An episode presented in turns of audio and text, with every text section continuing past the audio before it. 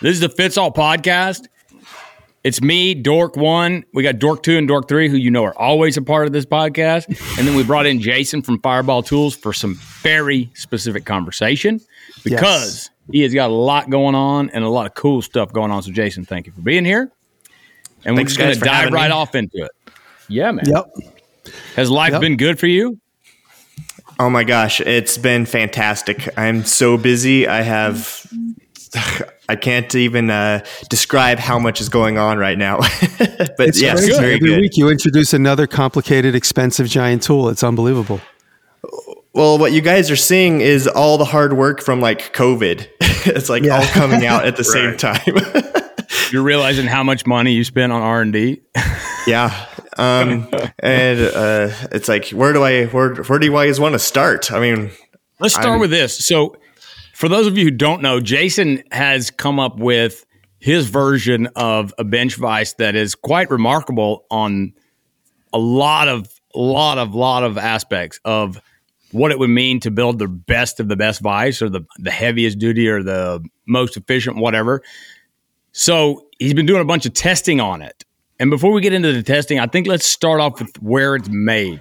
Because originally this was going to be made in the usa right so, Jason, tell us a little bit about kind of how you transitioned into having a U.S. made and a Taiwanese made, and kind of how that may play a role in, you know, people's view of the vice.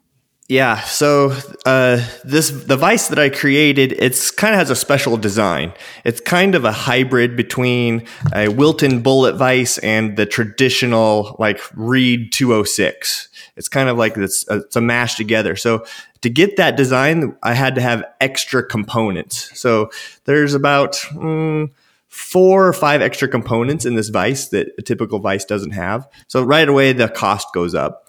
And when I started the project, I s- was scouting out uh, foundries and would, would give all the parts to everybody and quotes would start to come back. This was just right before COVID, basically. And uh, the numbers just started coming in high as they come back. And I'm like, man, I really wanted to have this vice come in right around like two grand. Like this, that was my target retail goal. Like I didn't want to exceed that number because that's what the Wilton bullet vices are. So I figured, okay, they've set the standard for the price or what the market could bear. And then I go, okay, man, this vice is like absurdly big. right. So, and then everybody starts going, okay, Jace, um, uh, and I started. I have a list. I actually six wrote myself jaws? out. Uh, six it's six jaws? six inch jaws. So I started off with a six inch vise, and over time, running the CAD models and simulations, the vise just started getting heavier and heavier and heavier, and beefier and beefier and beefier, and stronger and stronger and stronger to meet some of these requirements. But then, to answer the question, why? Uh, where is it made? So I'm making two vices. One is USA, all made in USA, all the parts, all everything sourced, and then the other vice is, are made in Taiwan, and those are for two reasons. Um, the cost to make a USA my Vice is expensive, as I'm finding out. And I wrote a list of how many people it takes to make the USA made Vice. I would I would shout this out to you and name every person and every job that it takes to make this, and you guys would it blow your mind. What's the total number? It's like 55, 55 individual talented, skilled individuals to make this vice. Wow. wow. In comparison to how many people in Taiwan? Um, well, so the the manufacturer in Taiwan, they're machine builders, so uh-huh. they have a production line to know how to make a machine like that. They do it all in house, from starting casting, machining, painting, assembly, and it gets done and literally created, and it's at the end of the door. Right. So they have they make this stuff. Uh, for people. It's literally this is that's their job. Yeah. So in comparison, they, they, in America, it has to like go from one factory to a different building to a different building to a different building, yep. so on. And to give a good example of that, or um, China, they do that in China too. the the just the broach. So the two, the three inch wide, five inch tall square hole that needs to go through the dynamic jaw um, there's only one company that I found to make me the broach, and they're in Los Angeles, and that broach cost me forty five thousand dollars. Yeah, it's four feet long. Right, and they have they have a special machine that looks like a big giant lathe, but it has like this uh, bed on the bed on it, hooked to like an eight foot hydraulic cylinder, and they push this four inch broach through the hole. Wow! And they're the they're the only That'd ones that cool. can do it. It's a specialty does, does tool. A, does yeah, the Taiwanese company have that? They do have that. Yeah, so they already were- have it. They already have it. They're they're like set up because we set up Yeah. So manufacturing. we got six in the back. Yeah, no Um, those machines, I looked for buying a broaching machine like that. They just don't exist. Um, I took a tour through their shop in LA, and they're the only ones on the on this side of the Mississippi that do this type of work. So I'm like, golly! And so not only do I have to pay them for the broach, I have to pay them to broach it. Yeah. Sure. Sure. So it's like, So, oh my gosh! Let's, let's talk about this. Like, I'm And a the shipping. diehard made in the USA Yeah. person, right? And I love the idea of supporting local businesses, friends' business, and all that. So clearly, I'm going to buy from you. Um, as I was reading through your website, the one thing that kills me is that the made in the USA, if you buy the Taiwanese, is not in the casting. Can you not have them put that in the casting, even though, like, not made in the USA, but like Spokane, Washington, or something? Uh, uh, so the Taiwan castings do say Spokane, Washington on them. Okay, cool. Because I truly believe that the heart of any product is the designer. Yeah, I believe uh, the designer and who who, who who's The in charge of yeah who's in charge of the decisions ultimately the the guys running the cnc machine and the the i they do what i tell them to do does that Sure. make sense i mean Yeah. if i tell them to make this 100%. um if, if i tell them to put 10000 psi cast iron in it they're going to put 10000 psi cast iron in it Well, you would hope, anyway. If i tell them to put 30000 pound cast iron they're going to put 30000 pound right. um, so I have control over that. Um, so therefore, I still believe it's like designed in Spokane, designed by me, designed by um, the history of vices. Because what I mean by that is I've taken all the inspiration from all the other vices in the U.S. around the world and put it into this one. sure. It's literally a mashup of every detail of all the perfect vices I think and put into this one. So the ones that the people that already have your vice, you lost money on. Oh yeah, oh yeah. Right now I'm in the hole big time. I mean, Sure. and How many I'm have shipped? I've shipped 45. I know I haven't got mine yet. I wasn't in his top fifty. What the fuck? So, so there's so the the very first ones I've uh, like anything go. off the line that you have some problems with just and they're- they weren't necessarily problems. They're just more of my nitpickiness. I want them to all be. They're perfect. probably perfect, actually. Um, s- s- so the, to answer the question, why USA, why Taiwan? For one thing, I have to put my patriotism aside. I want everything to be be made in USA. Also, I'm a, I'm a huge patriot, um, but I also know that the price is expensive, and I don't want to let the. I want everybody to have the opportunity to own this design. Does that make Sure. sense? So it'll be Um, the exact same design times two. It's the exact same. They're literally the exact same. They're the exact same. One has. I think you the USA budgeted the Ti- the USA's thirty eight hundred and the Taiwanese is eighteen hundred, right? Yep, both shipped. They're about. Um, Yeah. Uh, it's just I have just such expensive costs to get going, and I'm not a vice manufacturer. It's like I have to buy special tools. I've literally been this past year designing fixtures to machine a vice, um, and it's like each one of those components are like 75 to 100 pounds. So just l- designing a way to put the parts into the CNC machine, nobody Right. can lift 100 pounds and and extend it out three feet into the CNC Sure. machine. So it's like Yeah. there's, there's there's some logistics in here that are just out of the normal for me. It's And it's amazing just that you're raised- working it all out. Well, the great thing is, is that this is not a short term project, right? This, No. Because there's real no current day manufacturer of a vice, a bench vice, that's really worth a crap. Okay. So what he's doing is just he's playing the long ball. He's saying, listen, I may not make it all for a little while, but I'm going to make it later on. Right? Absolutely. just spool up, get all your, your ducks in a row, work all the kinks out. And Yeah. listen, they're expensive. If you get a Chinese made Wilton Vice right now, that's an eight inch, it's four grand Yeah. you know, and they're and they suck. Yep. And it comes, like I said, it comes back down to the designer and who's responsible. Who's responsible for the QC? Who's responsible for how it works? Um, and that's what you guys are witnessing uh, on Instagram. Let's, let's talk about the hammer. It's amazing. I just Oh, watched yeah, some of it just to catch up and The R and D behind this Incredible. this stuff is incredible to me. One thing that just it uh, just comes to my mind so first is that Morgan Vice that they spot welded onto the bottom of the internal portion of the frame to give it alignment. made in to- America. to- like what in the hell is Morgan doing in that company Have they where called they you, think Jason, that that's when you pointed that out? Has anybody called you out on that? Nobody's contacted me at all Everybody's about hiding in the that. sand. Um, what what's what's funny is I'm okay with them taking up the clearance with with the material, but why do it with a hard weld? With a with a weld bead that's harder than the cast iron. Is If it they wouldn't wanted it to- break off? It's just going to break off. No, it's Well, going it- to make grooves in there. It's going to become ways, dude. That's Yep, true. you too. got it out, Andrew. The what I noticed in this last test is when I did the pressure test, it's putting dimples Of into the dynamic jaw in the cast iron. So every time you tighten it, it's it makes a little imprint. And Wow. it, so I'm like, if they wanted to take up the clearance, they should have done it right. Which means is put some br- brass on there, put some bronze Okay, on there. Let me ask you this: Why it's did they not? What what is what would be the reason? Since you've been through the process of building these, they don't have the they haven't tooled up uh, correctly, or the Um, I, foundry hasn't, or I'm, what? I'm guessing that they broached the the dynamic jaw, and Okay. when they did that, um, that hole is now to size, which means therefore when you when you fit the dynamic jaw, the moving slide, they machined it too small. Because that's where you have the control is when you machine the outsides of that. Squ- of The that broach is the rectangle. broach. It's always going to be the same. I'm guessing they machined it too small, and now they're stuck with a loose fitting hole, and go now what do we do? right. Yeah. and, oh, the, and, the, and the only way to to correct that is with putting one two welds one on either side. This just seems so bizarre to me. like shit And it how, up.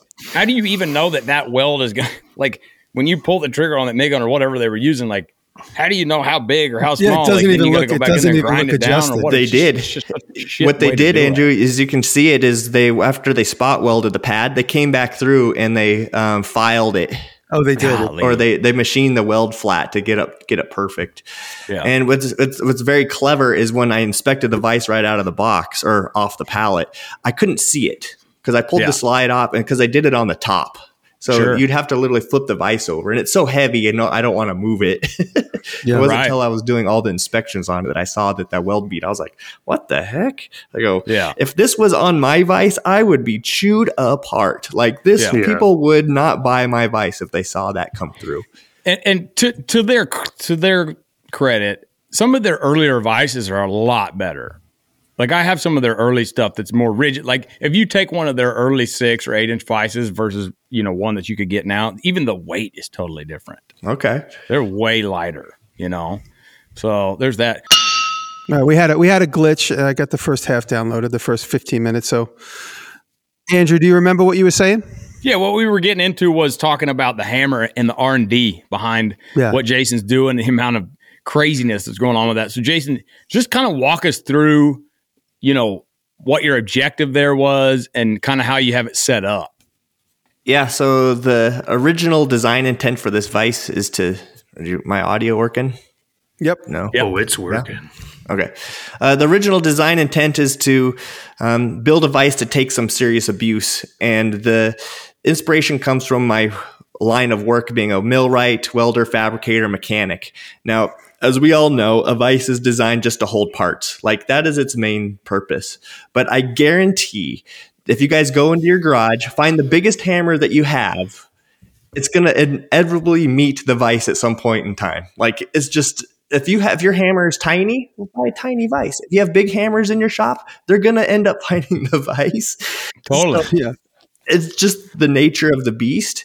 Um, So uh, I have a really interesting story to tell that um, has been pretty much inspired this project. And um, I was 20 years old working at the steel mill, and we'd make sheet roll, um, sheet stock, galvanized for your refrigerators, um, tin, whatever it is. And when that per steel mill goes down, it's a thousand dollars a minute. Put that into perspective. When it's when it stops as a mechanic, you have literally minutes to try to get that line running before they lose tens of thousands of dollars. Wow. Yeah. And um, there was one night I was working, and me and my partner here, I'm an apprentice. Something breaks on the line. We it happened to be like some coupler or shaft that we needed to get the the parts off of, and we go to the the mechanic station, and the press it wouldn't fit in the press, and we're like, well, what are we gonna do? And we just look over at the bench vise. So let's put that sucker in there. And he grabbed a four pound sledge, and I grabbed a four pound sledge and the cutting torch, and we were just wailing on this thing. You know, it was just taking turns beating on it to get the part going. Uh, the the bosses are all huddled around you, just waiting for you to get this part back Yeah. on the land to get Like a really low low stress event. Yeah, super low stretch. I mean, if that vice would have failed, who cares? Just whatever Yeah. it takes to get that line running. That two thousand dollar vice, thousand dollar Yeah. vice, it didn't matter. At that point, it's an instrument. But the vice took the beating. And Cool. to this day, I didn't. Re- I didn't even know anything really much about bench vices. I mean, I was 20 years old. I was green, but I remember doing that. To this day, I'm like, man, that vice held up. If I'm going to make a vice, it needs to hold up to uh, conditions that the vice wasn't intentionally built for. Yeah, everything's going to get pushed past its limit, no matter what it is. Yeah. Yep. Yeah. Yep. And so when I go, you know what? I know that this is what people are going to do to it. I'm going to build a vice that's going to handle that abuse. And um, that's kind of the whole premise of this project. So, so walk us through the R and D side of it. Like, that- uh, paint the picture of what you set up and kind of what you're doing. Yeah. Uh, test the strength and all that of these devices. So there, I'm I'm doing kind of three destructive tests, and I learned a lot more from destructive testing than I do just by like cutting apart and doing metallurgy junk. I like to really just push the push the vice past its limits. So Right. when I was doing the original testing, I was on little tiny vices. I was swinging a hammer, but by hand, and Sure. um, by doing that, um, I got a lot of flack from that from people saying, "Jason, that's not scientific. How do you know that you're hitting it the same same every time?" So then I go, "Okay, they're they're right. I need to have something that's repeatable." So we went from testing 40 pound vices to now 260 pound vices. So the hammer needs to be a little heavier. Sure. and um, there's two ways to hit. There's two things or three things I'm looking for. I'm looking for swivel base durability. So if you hit a Yeah, vice with a huge. hammer, the swivel base is going to take the brunt of it, and that's like the foundation how it's hooked to the table. Um, Okay. So built the hammer to test the swivel base. Second one is the downward force of the jaws, which means you're putting something in the jaws and you're hitting straight down. Sure. Um, the most jaws on vices aren't really made for that type of load, and I've noticed there's a lot of cracking on Google That Images. if you under, go to Google, that under ledge under every jaw the breaks chin. off. yep, Yeah, the chin breaks off all the time. breaks off all the time, and I have the fortunate benefit of seeing all these previous designs and where they fail. So literally, they're R and Ding for me, Sure. and go, yeah. okay, I need to, s- I need to beef up that area. And then the next test is just physically putting a cheater bar on the handle and just pushing it past its design um, limit on the screw and what happens there. And there should be a chain of events, just like in a car, to where you in a car you're like if you're if you're stuck off road, your axle should be the first thing to break. Like it's an easy repair. Then it's like okay, maybe the U joint. And then maybe the rear end, and then maybe the not transfer the case main casting. Yeah. Yeah so So you're setting I'm- it up to hopefully have replaceable parts that that could fail. you can you can fail. buy any you can buy any of those replaceable parts for my vice so if you need a new handle we'll sell a handle new screw got it new nut got it um, new hardtail heaven forbid somebody pounds on the back of the hardtail you can replace that What Well, can you know that they're take? What can that like, hardtail take? Because that's the one thing you see broken on every dynamic jaw. Uh, the hard or oh the what part are you- what part are you talking about The hardtail. tail. how much ca- pressure can that take? Before whole you say vice? that, Jason's no, the- vice Guys. has a hardtail Yeah. that is screwed on to the main frame of the static jaw, correct? correct In four bolts. correct So th- that's like a slide, it's a cover, so to speak. So the, the fact that anybody would be hitting on that is is is not is not what it's designed for. But are you taking into to keep- account that people will? Ah, But he they better. will. Um, so what will happen is the screws that are holding it on, they're um, they're like five sixteenth screws. Theoretically, what should happen is the screws should shear off. Okay. So after the screws shear off, they'll be like, I should probably not pound on this anymore. Yeah, hopefully. yeah. so hopefully the screws shear off first before the casting cracks.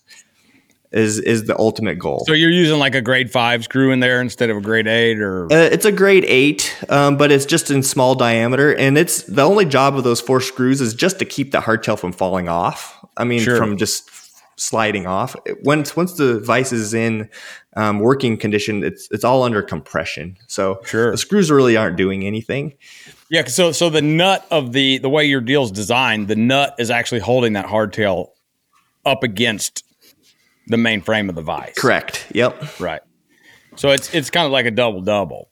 Did Yep. you? Let me ask you this: Did you do any? Because I, I, you know, I rebuild a lot of power hammers that, uh, you know, Oh, I you do do? a lot of drilling and tapping on uh, cast iron frames, and I, I always debate should I put a helicoil threaded insert in there to keep, you know, to give yourself more of a chance of that thread not pulling out. And I never have gone with the thought one way or the other. But I'm just curious, kind of what your thoughts are on that. I, I think helicoils are great if they're installed properly, and I see no reason why not. Yeah. But but a lot of times, like cast, if you if you have a grade eight bolt that's being drilled and tapped into a cast frame, the threads, the receiving side, the female side of that is is very vulnerable, in my opinion. Yeah, the cast iron is a little is going to be softer, of course. Yep, but it, yeah, helicoil is great because the the threads shouldn't be really working on the cast. The helicoil is going to be harder, so theoretically, it's probably a better connection. Yeah, that's what I would think too. Yeah, Interesting. good fix. All right, so we got the we got the uh, the hardtail on there, the nuts holding the hardtail in. You know, people are going to be beating on it, but what you're saying is, don't worry, everything's replaceable on this thing. Uh, yeah. So uh, to give to not do any spoilers, um, I, I, I tested the Wilton Bullet, the 600S for clamp for clamping force, and the Morgan. Now, with here's something that's funny. Uh, both of those vices completely failed, which means they're not operable. Pretty much, they're no good at like thirty-two thousand pounds. Like Okay. the, the, the, look, they broke. The, sh- the screw sheared in half, or the dynamic jaw literally bent, and it won't accept anymore. Wow. My handle is designed to bend at forty thousand pounds, Amazing. and that's just the warning. So those Yeah. vices literally broke apart, and my handle is designed to bend first. that's great. Well, Does we it all bend know on you, the? You have a serration in the handle. Does it bend at those serrations? It does. Yeah, I had to actually reduce it because the vise is so smooth and it turns so clean and it's it's so efficient that I had to reduce the diameter of the handle.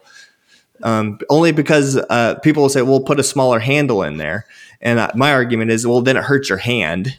You need you need a large diameter handle so it's comfortable." But how do you reduce it to where it bends appropriately at a correct You give it a limit? Give it a perf. Yep. So you had, so if I'm following correctly, you had to make the diameter of the handle smaller so that it would bend because otherwise it wouldn't. And if it didn't, what would happen? Something more It's- expensive would break. Yeah, it's it's the chain. It's the unfortunate. So that's what this test was also leading up to. Is it should go like this: handle bends first for my vice at around thirty-five to forty, and then after that, the the the nut in the back should break. And I was trying to get that to break around sixty-five to seventy-five thousand pounds. That was like somebody just literally pulls the handle out. I'm gonna weld something to the screw, and I'm gonna just keep going. You're in the middle Sure. of um, the oil rigs and you just got to get it to work. Like, They don't have a Right, right. press on site, so they're just going to make it going. So the, the nut should snap at like 65, 70. Now, can Um, I ask when it when it fails, does it pull through the hardtail end, or does it actually break in the middle somewhere? It the just snaps. So there's like a, it looks like a, there's a boss on the end of the nut and that should just snap off. right. Um, So, Jimmy, I asked that same question the other day. So, when you were doing this testing, I was like, I wonder if, depending on how wide the jaws are, like how how much of the vice is open or closed, wouldn't it? You think that it would probably break like there, but you were saying no, that it should always break in the back. Can you explain that? Yeah, because that's just where it's attached to the vise. I mean, the nut doesn't see any different load, but depending on how far open or closed it is, it doesn't know. The nut doesn't know. It's always just in tension. right. So it's just going to always break at the back. Um, but what I ended up finding out on this last test, because I actually have some vices to dis- destroy, is that nut is still too strong, and Oh, really? it I The need to hardtail's actually breaking we- first. no I, the um it Screw? literally took a 50 ton hydraulic cylinder to break it. Oh, geez. So it's it's not sixty five thousand pounds of No, it's a hundred thousand. It's a hundred thousand pounds to get Okay, the so nut. to you break. want it. You want the handle to break at thirty to five to forty. You want the hardtail nut to break at sixty five. And if all of that doesn't go in symphony, then you're destroying other things a lot worse. Yep, and you're. it's like how many things do, are you in the way of before the vice? Like, come on, guys, stop! You're, whatever you're doing to this thing, stop right now. Like, Yeah. Sure. you're you're at a point to where you can fix this thing. This is pretty cool that you've taken the time to do all this because I doubt even I, I doubt most companies even do. So you're, what you're saying is, hey, I'm I'm looking out. This is expensive. I'm looking out for you. If you do have to replace it, we're going to start at the least expensive portion of replacement. Yes. and then graduate up to if you have to replace a dynamic jaw or something, you're an idiot. You've Right? literally. uh, uh, no, no, You've I'll tell you this: out. if you have to replace the dynamic jaw, you are literally hitting the jaw with the hammer. Like, you, I don't think you can use it properly and ever damage it. Wow. Okay, when you first started like taking these to FabTech and all these shows, and you see all these big dudes like up on the handles and stuff, I'm I always I'm like, dude, they're gonna break that thing. Th- those guys are gonna break it, and you just see Yeah, Jason nowhere like close. standing back, like they're not gonna break this thing. There's no chance they're gonna break this thing. No way. Yeah. And then Well, the next was the guy comes in, he's like, Uh, thirty-six thousand pounds with that fourteen inch handle. which So is that- impressive. That is that is seriously impressive. Remember, so if you guys see this YouTube video, I had to have a twenty foot cheater bar on and welded the cheater bar to the Morgan and the Wilton to even get it past like twenty five thousand pounds. yeah. And and these guys It's are because doing the handles it- aren't big enough. They're not well, long the, sc- enough. the screw the screw pitch is too steep. is it? Yeah. Yeah. Yeah. to get these high numbers. And it's just like I see these guys just crank. They'll get to like twenty thousand pounds with like er, like a little like it's nothing. And the, Wil- Yeah. the Yeah. Wilton Vice literally bends in half at that pressure. So, of the Morgan of the Morgan and the Wilton, which one fared better, or did they Oh, run gosh. parallel? Are they both Um, junk?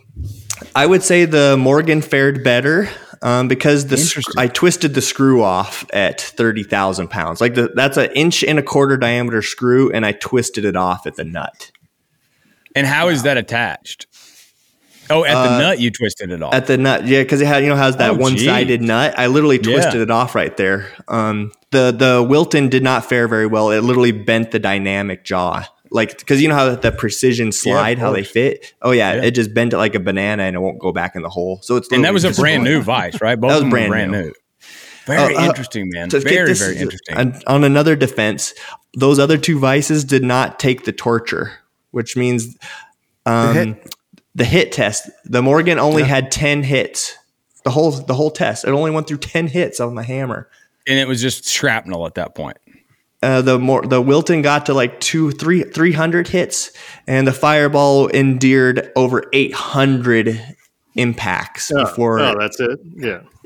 and I had to Okay, stop. What happened? What happened let's at 800? a little bit about the, the No. impacts, the hammer, because some people haven't seen this video, but essentially Jason built this big frame and has this apparatus that has this like massive hammerhead. The like hammerhead weighs trebuchet with what? hammerhead. Well, how Yeah. much? What does that hammerhead weigh, Um, Jason? we, it's the hammer itself. The, the the original drill bit is actually a, a, a drill bit from a, a Yeah, it oil looks like an carbide. uh, that weighs fifty five pounds, and then Okay. the sleeve that it gets held in that's like fifteen or sixteen, and then by the time the bar and then the extra weight, we're up to like eighty eight pounds. Okay, so Jason, the fra- you got the frame, you got the hammer, and then you got uh, chains and the motor, electric motor, and essentially it's just a rotation, and it just is very repetitious. It's not fast, but it, when it goes, it's like the full force of that. And you're saying that the Fireball tool took 800 schwacks, the Wilton took 300, and the Morgan took 10. The, the so yeah, so uh, the Wilton swivel base just got destroyed with one hit. Literally just popped it off the swivel. Yeah, base. swivel's garbage forever and ever. Well, it's because if you think about the swivel on a Wilton, if you take it off and turn it over, it's a spider web. It's a very thin line just of casting that holds that on there. getting It's not like the Starretts and all that, that where the swivel base is all part of the equation, right? The Wilton is shit. It's just It like, is. It's just shit. It's just like you, it's like putting chocolate under there. it's Um, gonna snap. Yeah, but swivel is just generally garbage because I it disagree with that. allows. No, it allows the vice to do exactly what I don't want it to do. No, see, th- you're goofy though. You're a Canadian. I don't know what it is, but listen, the ultimate. Let's talk about this. The ultimate vice setup. I don't care what anyone says. I I I would I would go head to head with anybody about vices because listen, that's one of my biggest passions. You don't even have a vice. A vice Okay, needs Andrew. to be on an extremely rigid standalone base. It needs to have swivel capabilities, and it needs to be very very rigid itself. Right? Yeah, Yes. which the swivel stops. It's not rigid with the swiv. You can't be swiving. Yeah, no, you're Jason built his to where I mean, and Sterrett built theirs to where the swivel is freaking phenomenal. Oh, if it like pin locks in place and shit, like hmm, totally. I don't know the pin lock. If I think would maybe ju- more the the My waffle eight inch fry read look. stays pretty solid. I need it more solid. But you guys are tracking with me. You got to have a vice on its independent stand in the middle of the floor to maximize its Yeah. ability. Right? Yeah, having a bench vice sucks. Having the Having standalone a is bench the best. vice is for doing things like filing and all that. We're talking Yeah, like about I big dri- I drilled and thing. tapped and mounted my vice into my anvil so that it stays so nice. Did you really? I want to see that. I'm, j- I'm joking. Like Didn't imagine. you get a big, huge vice? What vice do you have? Is the thing is, Uh, is like you sent it to me. Your know. vice is mounted to two by fours, pine two by No, fours. my my workbench is a ten by five by three solid chunk of steel. oh, okay, good. Uh, that's twelve hundred thousand pounds. No, I that's like his to hear fantasy. Wait, Jason, I want to say, I want to give Jason a pitch. Years ago, or many episodes ago, we came up with this idea to basically make a giant Kurt Vice as a workbench table. So if you could imagine like a three foot high Kurt Vice that's five by 10 feet, and the whole so dynamic jaw is like the last two feet, and there's a big thing. So if you could, if we could make that for version four of the Fireball Vice, so you're literally just selling a Yeah, exactly. 40, 50,000 pound chunk of steel with a dynamic jaw at one end. That would be awesome. That would be really cool. I would be down for that. Yeah, you know, Sounds like like a cool giant, concept. You know, like the giant stamping machines that they have for like stamping car frames. Like Oh, that's yeah. the vice. That's the vice I'm looking for. Totally. That's it. That's totally. it. Five put, like, ton vice. put a toothpick and just be like, look how look how good this is. Uh, Jason made a, st- the, the a, a version more durable than the one that he's manufacturing now, which is the his version of the German supervise. Yes, the mega the mega vice. Which we can talk about that in a minute because there were pros- there was times during your build of that process where I hated you because I was that? so pissed off. Like I was so pissed off about the the the bottle jack thing. I was like, it just takes away from it so much, and then you see it dare work, and it's like, damn, I want one of those on mine. you know, but that that's a cool that. Just I'll just shut up. Everything you make is amazing. Period. It's amazing. The belt Your sander on steroids, the go kart, like whatever. This is can- this is your legacy. Is the best of the best. Period. I don't care. And what can we say says. the, the machine that you're using to test the thing took a thousand whacks and it didn't fall apart? Nope, it's Exactly. been performing flawless, and I was actually more nervous about the machine than the vice. If that tells Yeah. you something. Of course. Yeah. Did you, did you take into account the position of the moon and its effect on gravity and therefore that machine's hammering force? Uh, you know, it's like I didn't really know what was going to happen when I got it together. I, I, me personally, I had no idea if it was even going to work. I have never I love seen the a- setup, how, how you have the hammer hits and then resets by pulling itself out of the way, which is incredibly simplistic. Difficult. And it's, it, Yeah, It just goes to show that you- he thinks about everything. It's Yeah, it's- you came up with the idea like the hammer doesn't it, it hits and then it gets out of its own way to reset. Yeah. You don't have to unbuckle the vice or make it go in reverse. You could just continue. You had to think like, okay, I'm not going to run a reset this 800 times. It has to continuously spiral in one direction. It's, it's, I'm going to use that mechanism somewhere in my life. It's it's amazing. It's- Here's the difference a- between Jason doing something and me doing something. Like right now, I have this vintage Mercedes G Wagon and I got new seats for it. And the new seats have a different mounting bracket system than the factory seats. And so I just like start scabbing together a frame, right? And I'm on my second iteration of that now because I didn't take, I haven't taken time to plan and engineer it correctly. Yeah. Where if Jason did it, he would plan it, engineer it, build it on his table, weld Yes, it up, put it in, bolt it on. It would be f- phenomenal. And I just been kicking myself like, why don't I just take a minute to do this correctly? Yep. You know, That's from wisdom. I've learned to take a little extra time in CAD and solve some of the problems. Um, to be honest, the the gear ratio, the gearing, I did not CAD in that um, in my first design, and it, I've shot a video on building this hammer, and you're going to see I failed a couple times. I, I had a I pulled a motor off the shelf that I already had existing, and I didn't know if it was going to work or not. Like I'm like, yeah, this this motor should lift this 80 pound hammer. Like, ah, sh- it should work. Let's try it. You know, and Yeah. what's the worst that's going to happen? I got to cut something off and try it again.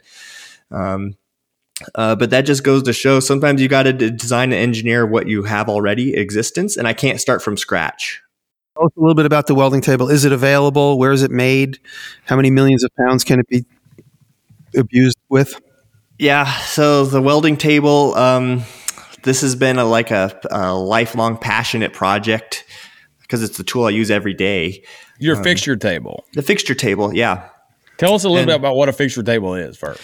Um, it's a precision machined surface um, with a grid pattern, uh, typically with holes in it that you can add fixtures to um, basically build what you want to build first before you cut any piece of material. Time out. Eric's fucking around so much, and he's got Jimmy's ice pick, and he just stuck himself with the ice pick. Yeah, like look, my my knees are right here, and I just went shabam into my knee. Oh, I'm just I'm just trying to clean my ice pick. Sorry, sorry. Time time. Okay, so back to the fixture table. Yeah, it's it's a basically a tool that a professional sha- fab shop should own. Um, it allows you to build your um, I have one. weldments first before you um, even really cut a piece of material by adding stops, pins, and locate where your material goes. And it it's basically a, a checker for your work. Um, It allows you to clamp and hold your parts in position, so when you go to weld it, it doesn't warp on you. Um, So you see a lot of tables out there that are like slotted tabs, all that kind of stuff. Talk to us a little bit about what what the industry standard is, and then how you make yours. So the let's let's get one thing straight. When it comes to industry standards, there is none. Uh, I get this comment a lot. Everybody says, "Oh, Jason, you should have done 28 millimeter. You should have done 5 eighths or 16 millimeter." Well, right there, there's three. Right. So Right. if there was a if there was a standard, we wouldn't have three of anything. Well, let's just of say instead of industry standard, let's just say Common most use. commonly these tables are steel, A thirty six or whatever. They're not like tool steel. They're not, you know, the- Right. The, the standard would be that most people use mild steel. So mild steel construction, correct? Um, Yeah. And generally, they do that just for manufacturing purposes because it's easy to acquire, easy to fabricate, um, easy to machine. Uh, steel is generally the the material of choice, uh, just for the manufacturing side. Uh, I know I'm going to get a lot of heated argument in this, but um, I truly believe cast iron is the is the material of choice, and um, it has a lot of great properties when it comes to welding that your tables are cast iron.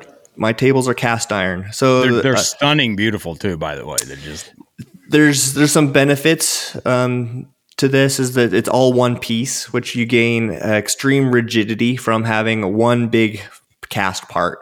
Um, there's no you know seam welds. There's no warping. Um, anybody who's tried to weld cast iron knows how difficult it is actually to weld. You're not going to get To get- beads. you're not going to get splatter. Spatter it's just naturally doesn't really want to stick to it that well. Um, what other cool properties does it have? It's Heat your sink. holes are bigger than the most. the so the holes are um, how would I explain this? It's um, that the so the table's cast iron, but then we then we're talking into function. Um, the thickness of the material and the hole diameter is always up for argument. Um, the the standard thickness of material for a welding table now is like five has like half of an inch. If you have a half of an inch or five inch t- or five eighths inch table, you're doing pretty good. That's a pretty good size table. Um, but I wanted more and have the extra rigidity and flatness, so I went with one inch. And one inch is also another standard. Like it's another class of table. It's like the professional table is a one inch thick table. Right. Um, yeah. So wh- wh- who makes the best of the best? Is it Siegmund? Oh, uh, I don't think so. Um, You I don't like their Bill- tables? I think I, I think they're okay if you really look underneath them. They're basically uh, t- all tacked together, and Oh, they are. they're they're they they're they look really good from the outside. Like it looks like a nice shiny sports car, but then you start taking it all apart, and you're like, really? Why did they do this? Why did they? Well, they're do that? really expensive too. They're Jason, uh, for- yeah. For, forgive my ignorance. Do you know the table I have? I got it from I Strong do. Hand. It- I do. it- I've tested that table, and that's a fantastic table. It is a good table. And is it made by Strong Hand or is Strong Hand just distribute it? I don't know that. Uh, it is made by Strong Hand. Yep. oh, okay. I didn't know because a um, couple of people asked me like, "Is that a such and such or such and such?" I'm like, "I got it from Strong Hand." That, and somebody did say, "Oh, that's a such and such by Strong Hand." I said, "Okay." You're- Listen, no- Strong Hand is a great company, and they're putting out great stuff. There's no it's doubt a, about that. It's a it's technically it's a Build Pro table. So the way I understand Strong Hand and Build Pro is that they're the same company that that, Okay. that their table lines they just call it the Build Pro series. That's or that's Build the Pro name. line. That's the name somebody has suggested. I was like, I got it from Strong Hand, Yeah. so I don't know. I, I think what happens with Strong Hand is they're they're marketing to the masses. They they want to sell to everybody.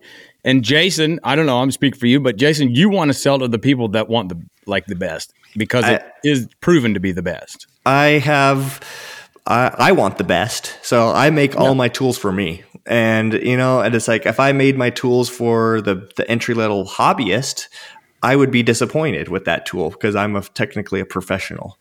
So Yeah, totally. I make tools for myself, and then I know if I like it, others will too. Sure.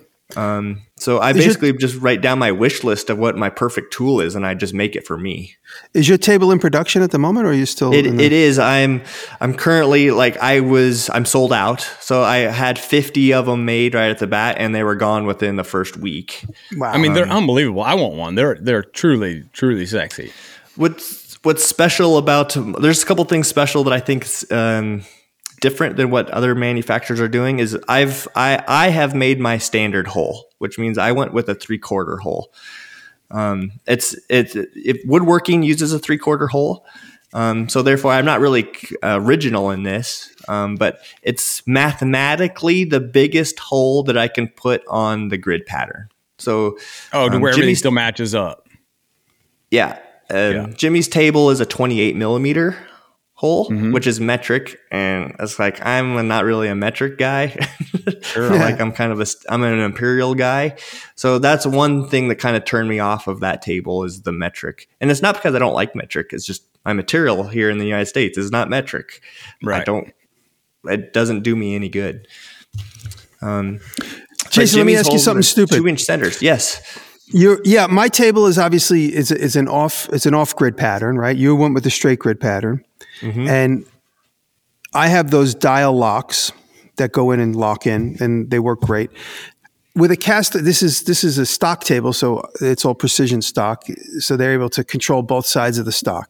When you cast your table, you Blanchard grind the top, and then you flip it over, and do you mill the holes in the bottom? How, like, what is that process like? Yeah, it's basically they just all four or all five sides or six sides. I technically are machined on mine. Um, Right. So I don't really know which where where they start with it. Um, Right. I'm assuming they start on the bottom and do the legs first, and then they flip it Right. over and have some nice pads to the top. Um, but all every side is machi- is milled, so theoretically it's it's a it's a perfect block. Um, I don't have a the frame holes- underneath. Yeah, the holes, holes are are- machined. or, After casting, or they, are they, are they generally cast in? It's all done completely after. Nope, it's all that was one big solid um, piece Whoa. of cast iron. And they come back and drill all the holes. Wow. So yeah, so that's I have impressive. one of the most number of holes on any table. It's like one thousand three hundred and sixty-eight or something ridiculous. The Swiss cheese model. Yeah.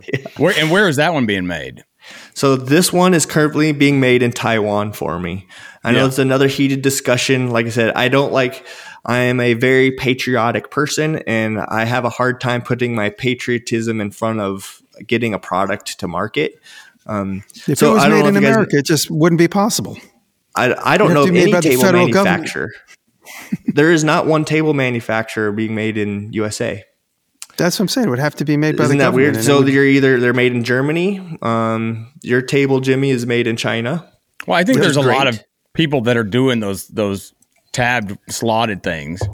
Uh, yeah, I consider those not tables. I don't Yeah. know. I know a lot of production Just, companies just on the use- record, Jason Jason said Taiwan is in China. Just on the record.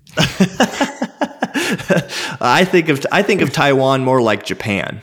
When I think of Taiwan, they're Japanese they're not a part. Yeah, they're a part of Asia, but they're they're a totally different culture. They have um, their craftsmanship is amazing. Some of my favorite machine tools in my shop are made in Taiwan. My Washan lathe, my Victor, my Acer mill are all made in Taiwan, and I think they're absolutely fantastic. I will actually search out a Taiwan made uh, machine tool sometimes over a brand new U.S. made. Well, I, I don't think that you could take the argument like if something's made in Taiwan, it's better, or made in the USA, it's better. People are just saying it's it's the patriotic side. It's like support where you live, right? And that's where it gets heated. But if if if it does if if it's not cost effective to do it here, and you can get as good or better quality there, and it's less, and still has to travel that far, I mean, why not?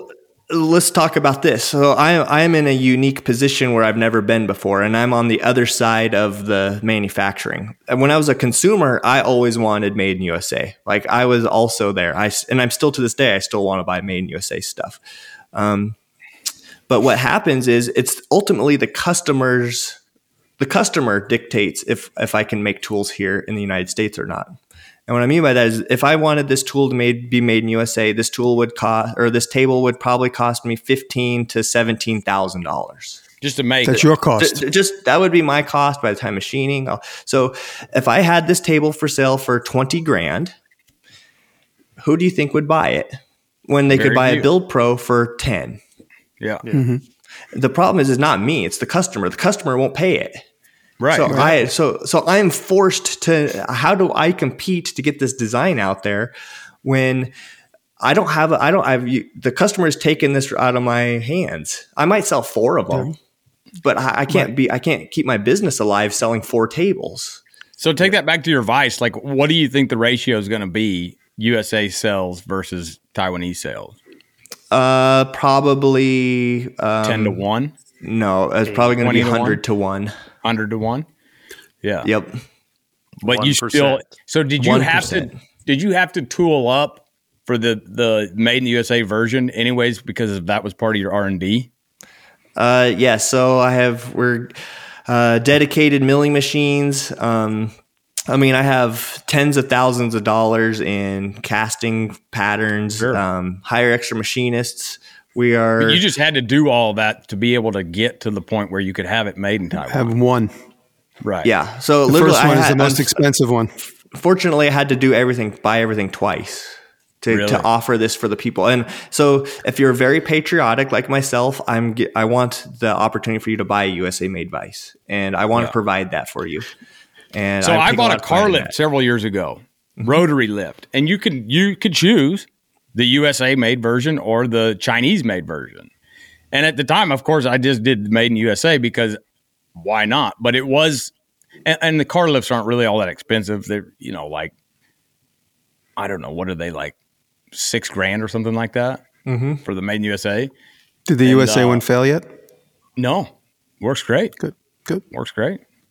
I had a leveling issue with it uh, when they installed it. Installed it Well beat? level, but yeah, they Yes, just but on, well on beat a on technical on a technical level, they should be exactly the same. Hopefully, Yeah, they're being the same, but they're just di- two different prices. But it, it's interesting to see like why you would offer the USA made version and the Chinese or the whatever made version. And it's ultimately we're getting at he had to build some here to figure He out. had it, he had to build spend it. hundreds of thousands of dollars to avoid trolls. Basically, is what he had to do. Well, Yeah, exactly. what what can end up happening is I, I get comments, oh, that's too expensive. And I'm like, okay, okay, I get it. You want you like the design, but you can't afford the thirty five hundred dollars. So it's like, okay, so you you like the idea. Can I can I can I give you something else? As a businessman, I, I always want to try to sell you something because I want to continue to make tools. Uh, So making the table itself isn't very cost effective to do it in the United States, but what I can make is the tooling. So Ah. all of the tooling for the Fireball table system is made in USA. Cool. And I take a lot of pride in that because that's generally what you're going to be interacting with most of all anyway. Those are the fixtures, the pegs, the clamps. Yep. And what that allows me to do is um, have a lot of control over the fixtures, which means I can make subtle changes very quickly. Um, I can bring out a new fixture rather fast, really fast. That's one thing I do love about USA manufacturing is like, oh, I, I have this new idea for this fixture. Boom, it's here within weeks. Um, so all the tooling is made in USA, and I believe I'm the only one making USA tooling in the United States. Also, so I do That's take a lot awesome. of pride in that. That's cool. Is, is, is that tooling? Uh, could you use it off your table also, or is it specific to the tooling? Uh, I the table? suppose you could use it off the table, but it's designed to work on the table and with each other. Um, Yeah. And when it comes to the tooling, I've really taken the table tooling approach from a welder's standpoint. I, Mm-hmm. I probably I have a really unique situation that I actually use my product and design for it at the same time. I really don't That's know why, of that's why your products are so well made and so well designed because you use Eh. them. I use them. I'm like, okay, if I if I have a problem, like, oh, this is interesting. How am I going to hold this part? I like literally just like start thinking, if I had a what tool would help me, and I, that's where the inventions come from. It's like I need to solve this problem. Most of us would just Jimmy rig something together. Sorry, Jimmy, but it's Yeah, just, no, like we- like we- my corner jig. Remember the corner jig I sent you in plywood? You ended up making it in cast. I, and I absolutely love it. Uh, did you get them by the way? Hopefully you received them. I did. them. I did. I'm so sorry. I haven't had a chance. I mean, Is that the most recent thing you built, right? I'm going through some life changes. I haven't had a chance to post them, and I will post them. Yeah, that's since we're gonna the promote the that's show. the newest is the I call it the three axis square or the I, I don't know what to call. I need a name for it. I need an M name. I'm thinking like matrix square or Jimmy. You Jimmy need to call it the Jimmy, the Jimmy rig. the Jimmy rig. you said it. Don't Jimmy rig, get a Jimmy rig. No, yeah, I think it was actually Jerry, though, wasn't it?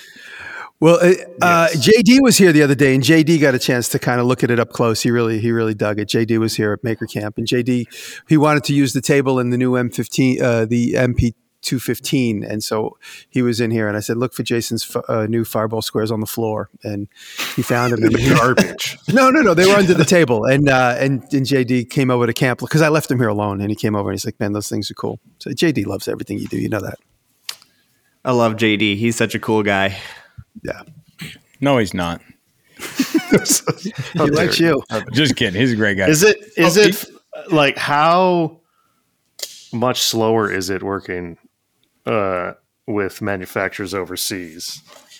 Oh, than it's just way you know slower. like if, it, do they produce something and then it's do they actually physically ship it to you and you're like no this is garbage. I hate you. Uh, then you generally, just cycle through that. It's normally a back and forth one or two times. and then it, and then it's um but a year but realistically it's a minimum of a year by the Yeah. Time get you get them the made. CAD by the time you get them the CAD model to you get something it's it's it is one year but then after that, they can crank them out. but after that they're then they're real they're really good actually there can be really good machinists over there I mean it, like I said it always stems from who's giving them the design and who's yeah uh, I had I, need got those- an I need those got an- Pakistani machinists to Oh, work yeah. on my stuff Oh, I love watching those shows. I mean, those guys are working with the the junkiest of just junk and, and mind get it going. blowing videos. I can't even fully understand. I just Such said Jimmy and work. Andrew one where they light the acetylene torch with the cigarette in his mouth It's Can amazing. somebody give those guys tables nobody has a Uh, table there or shoes. they work on the ground there's no tables anywhere Yeah, well, well, they don't need them. It just goes to show that everything we're doing is not necessary. No it's Yeah. just a different culture It's extra. Oh, Expense. I love it. it. I you know what else I love watching is the street food that they create. Yes, obviously, but my oh, the God. vendors like God, I want to go eat everything that is being created. There's just like so- it's just like a 14 year old kid sanding asbestos brake pads, totally. and Yeah. then uh, yeah, like okay, entertainment, I guess. So Jason, Anyway, the cutaway. How did you do the cutaway uh, vice? Vice. Just And Yes. can I have it? Thank you so much. gonna have it. Thanks. Yeah. You're. It's funny you say that because I have the other half of that. It's it's technically not the perfect other half. I'm So probably going to put it together, and I I thought about putting it up for sale, um, or or offering it to highest bidder, or if somebody's interested Totally, in it. Andrew. It's cool. It's it's very cool. Um, it, that was for the display for FabTech and SEMA. So how did you do it though? I cut it in the bandsaw, my mar- big Marvel bandsaw. Did you really? Yeah, Just What kind of cutting blade do you use for that? Just, like an 18 just a normal something? cutting blade. Yeah, just a A lot of oil? no did you cast just iron bu- self lubricating, so you can just cut iron, it. yeah. Yeah, but what happened when you got to the jaws? It just cut right through it. Yeah. So, but did did did you bolt it down to the table and then send it in?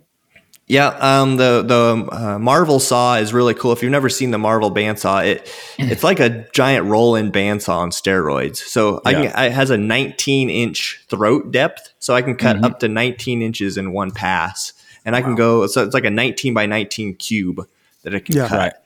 Right. Right. Um, so I yeah, and the table has uh, T slots in it. So I bolt Ah, the perfect. vise down to, in the T slots and then just send the saw.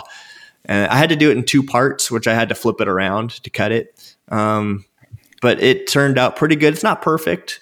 Uh, but a lot of the people, when they see the vice at the trade show, they don't understand how it works. Like they don't like they don't get that it pulls from the back, and they don't understand like there's no hollow spots, and it's like Yeah. solid. Like there's it's all metal. Like there's Right. no cheap. There's no cheapness to try to weight weight savings And that goes into it. There's an interesting thing about your vice, which I, I've never seen on any other vice, is how the dynamic jaw doesn't have a slot down the bottom.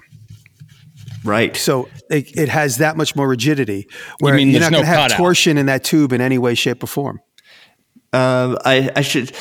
Can you send? Uh, I should send you, Jimmy, the clip of the fireball vice when it finally broke. You Oh yeah, because I look for it. I didn't see it on Instagram. You don't have I, it on I haven't really shared it with it. And maybe Andrew can forward it to you. Um, and I sold that video on uh, online. so so what happened, Jimmy, is the so this the vice was taking it's so it's it's amazing when you see this. So that dynamic jaw weighs like 125 pounds just by Yeah. itself, just that one moving part. yeah. And when the nut broke in the hydraulic press or with the hydraulic cylinder, I'll, I'll just let you watch the video and you tell me it's It, it's it's it's mind chilling actually. I got another question, Jason, among many. But if I put down what, what was that? What was that down payment price? A hundred bucks? A two hundred 100 bucks? bucks. Hundred Yep. bucks. If I put down a hundred bucks, do I get to choose which one I buy, or am I Sure. given? Yep. Okay, I see. Ba- Okay. Basically, what that's doing is it's putting saving your place in line um, for when the vices come off the the floor. I, And then if can someone were to one. just go to the website right now and say, "Hey, I want it," they're they're at the end of the line. And when I mean end of the line, I mean I don't even know if I want to tell you how many vices No, do have tell been us. sold. Um, we're like 2,000. up to- yeah, we're like up to like two thousand vices. Amen. Amen. That's why you can keep going, dude. Do it. And so It's the I'm, same I'm thing with like the truck, the the the uh, Elon Musk truck. Like they take a hundred dollar deposit to see how many people are interested, and then they go build it. Yep. It's great. and it was never meant to try to take people's money and use it it's just like i i want the the first people who are supporting this project to get the first vices and be Yep. ready to go um Yeah. Are they serialized? Um they are not serialized i'm How dare you? I- How I, dare you? d- is that something i need to do is that something important Absolutely. Oh, that's the number one, number one, most 100%, important dude. thing. No, but if you think about it later on, like Break out the I have. Vice 69. Come on. oh yeah, of course. By the way, Jimmy Eric, I sent you a text. Uh, you got to watch it while we're on because it's uh Oh, I blocked your number earlier today. oh, it's okay. Unblock it momentarily. Uh, it's the video is of him exploding the vice, and you just just watch what all happens. I've Oh, watched you it at texted it least to me. So seventy it's, five it's times. twelve. It's twelve pixels. Oh, Yeah, Jesus. because All right, the three of us to you on are another all. way. We have three different Oh. cell phones, so Wait. Hold on, Oh, I'll send it. that's cool. That's very cool. send it, send it through Instagram. Okay. so the reason why it's in this orientation uh, I just vertical restored a machine like that. is because I, I the previous testing of trying to twist a handle. I've tried. I've broken t- uh, vices before where you mount the the bench vice like in a normal position, and if you put a cheater bar on it, eventually at some point in time it has to come over the top. Like the cheater bar has to come up and over the Right. top of the. You, you, I'm not tall enough to grab the end of a t- eight or ten foot cheater bar. Like you have to Yeah. stand on a ladder. So I've learned through my destructive sounds testing to mount it vertically. That way I can walk around the vise and break it. Oh yeah, Right. Ow! Sick. Sweet. And best. so that's why it's there and also it um, allows me to put that hydraulic jack in there without trying to have to hold it like the jaws are supporting it um, i did not that's what yeah what you guys are experiencing that's a 240 um, frames per minute clip i have it in high speed and it is absolutely magical to Ugh. see that vice break in I want one of those cameras so bad. Oh. Uh, so you guys are seeing not the, the sweetness, sweet goodness of it breaking, but I did not expect that vice to uh, pop like that. It was yeah. See, uh, that was my response. Oh, Like, okay, so the, for those of you that aren't seeing the video, like when the vice breaks, it it launches the dynamic jaw. yeah, out. which is totally fine. Then the like a spindle goes out above that, and then the vibration is so hard that the tripod on the on the table jumps the front foot like three, four, five inches off of the table. It's re- crazy. Imagine it was horizontal and your nuts were just right there. Oh man, That's that's the final feature of your vice. It like sterilizes you for life. yeah. It's So like it that says you cannot do this ever again. There will Oh, be no would more. You, it would break you in half. That that you should, stubby you should call hydraulic. it the vasectonator and just be done with it. I want to ask be Jason done with it. The hydraulic, the mini hydraulic that you have in there. Is that is that some sort of is it? It's not like a Harbor Freight or some. Is it some high tech Oh, industrial thing? mini hy- a mini hydraulic Jimmy. That's that that hydraulic jack is 11 inches tall, closed. Whoa. It's a 50 ton, 50 tons. And now, how are you? How are you gassing it? Is you gassing with air?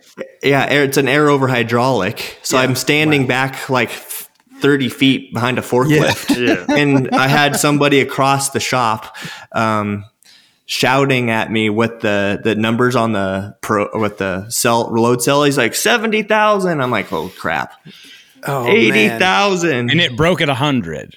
Uh, so my probe is technically only goes up to 50. It reads only to 50. So I just like said, you know, what, I'm going to wreck this probe. So it got up to like 95,000 when it popped. And the, the hydraulic cylinder was going to jug, jug, Yeah. jug. Like it was not Dude, going hydraulics, when they're under pressure, like overload pressure, is scary. and I was like, "Oh shit! Yes. What am I going to do now?" Because Yeah. how I got to go over there and like unbleed the pressure. Release it. I'm like, I don't want to get gotta near break this. it. thing. Oh, if it didn't break, like if you just stopped out, you would have had to just leave it alone and just cement off Just that die. part of the shop. Uh, so But there- what's- there's one thing that I want to point out. This is very important. Like, there's no humanly way possible to destroy his vice. Pretty much. For a human to do it. You don't have the ability. No human has the challenge ability to destroy his vice without mechanical manipulation. Now, there are numerous vices that I could tell you that you could buy that we could destroy humanly under human power, right? But he, he's built his so well that it ain't happening. It's great. It's a great mix of it's a great mix of technical know-how, ingenuity, uh, scientific acuity, and just doing it. Well, well, let me ask you guys this. So, Wilton has been around since 1941. What and I had the argument people say, "Oh, you're testing this old vice, or you're testing an old design versus new." Do you think Wilton's going to come back and and and redesign their Wilton vice? No, no chance. They're done, dude. And um, I go, "Well, they've had they've had 70 years to redesign it. Why would they choo- Why would they choose to do it now?" Yeah, yeah. Right.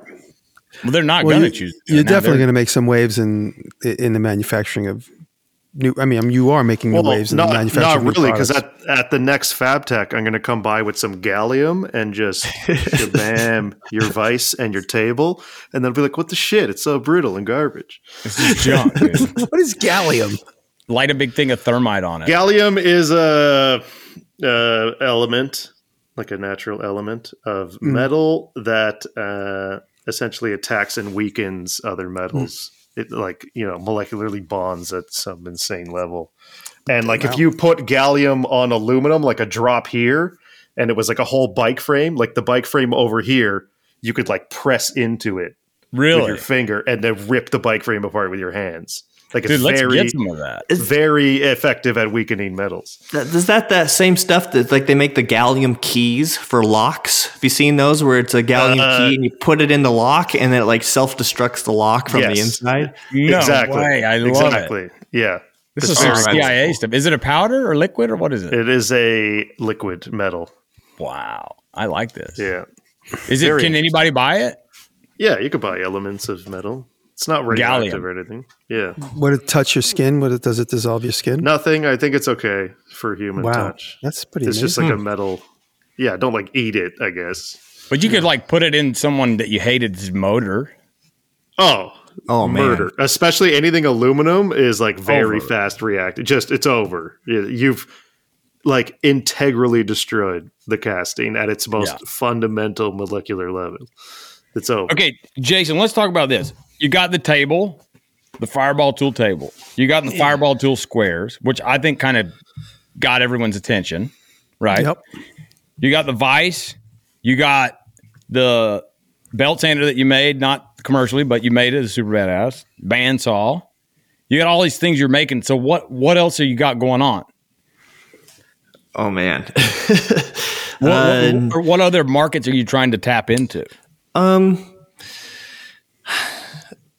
I'm gonna. I'm. I'm ex- right now. I'm expanding the lines. So I have um, another smaller vice. So a smaller hardtail. It's this one's Nice. like a 120 pounder. So it's a little little smaller. It's Four another way to get people. What's that? Four inch jaws. Uh, four and a half inch jaws. okay. Um, I prefer four and three eighths. I know, right? It's like I was right in between. Do I go five inch or four inch? I said, we'll just split it. Yeah. Uh, so I got that. That same vice is coming. Um, I'd love to maybe have a little smaller one, like a little baby bullet style, just for fun, because I just kind of like dig the little tiny vices. They're more. yeah, can you do a salesman sample just for me and you and not? I would love that. Yeah. um, and then uh, the squares, I got a couple more square styles coming out, so, so expanding that line. Um, You should do I- wrenches. Wrenches, yes, that would be fun. of- I, I'm up I've for heard of that. anything. Well, like like you showed me, Andrew, that um, uh, and some of the Instagrammers are sending me tools they'd like to see re- remade. Yeah, that, that's what uh, I no was longer going are made anymore and would like to see reproduced. Yes. Right. And I'm all for that. I love that. I think there's a lot You of great what I've been actually uh, interested in doing, and haven't really found anybody locally because Canada does nothing. But uh, I need to find someone who like drop forges stuff, and in small batches, which obviously is like the you're the worst customer they've ever had, and. Uh, I want to make a set of like four point sockets, Hmm. but like modern, you know, modern steels. Uh, for square headed stuff. for square headed bolts, like actual legit, nice four point sockets. Like, it just doesn't exist. Well, because all of all of the four point ones that exist now are very thin. They're just like The sockets they're like you can bend them very easily. yeah, they're just not uh, what I need. so Or this you is that's just another. get an eight point. I mean, that's No, what I get, use. Get out of here. Get that It's a- out of here. It's an interesting topic you brought up. So, what happens if you have that good idea? You can't find somebody to make it, but um, somebody not in this country can. Do you? Do we put our patriotism aside and find somebody that can I- I make could it? Have the go- tool I could go talk. I don't even know where to start talking Wait, to I- somebody in another country about manufacturing anything. I think you have to separate the patriotism from the business because business and patriotism are two different things. Like, yes, made in the USA is important, and I I am an avid supporter of made in the USA. Uh, and I hate the idea of sending our dollars overseas, right? But if it makes sense and gives somebody an affordable product, why not? But it- maybe the op- the option is too is hey, maybe we can be patriotism by getting that person the tool they need. Isn't that not you patriotism? Also, like they're able to do their bring job. all those people over here? Yeah. Yeah.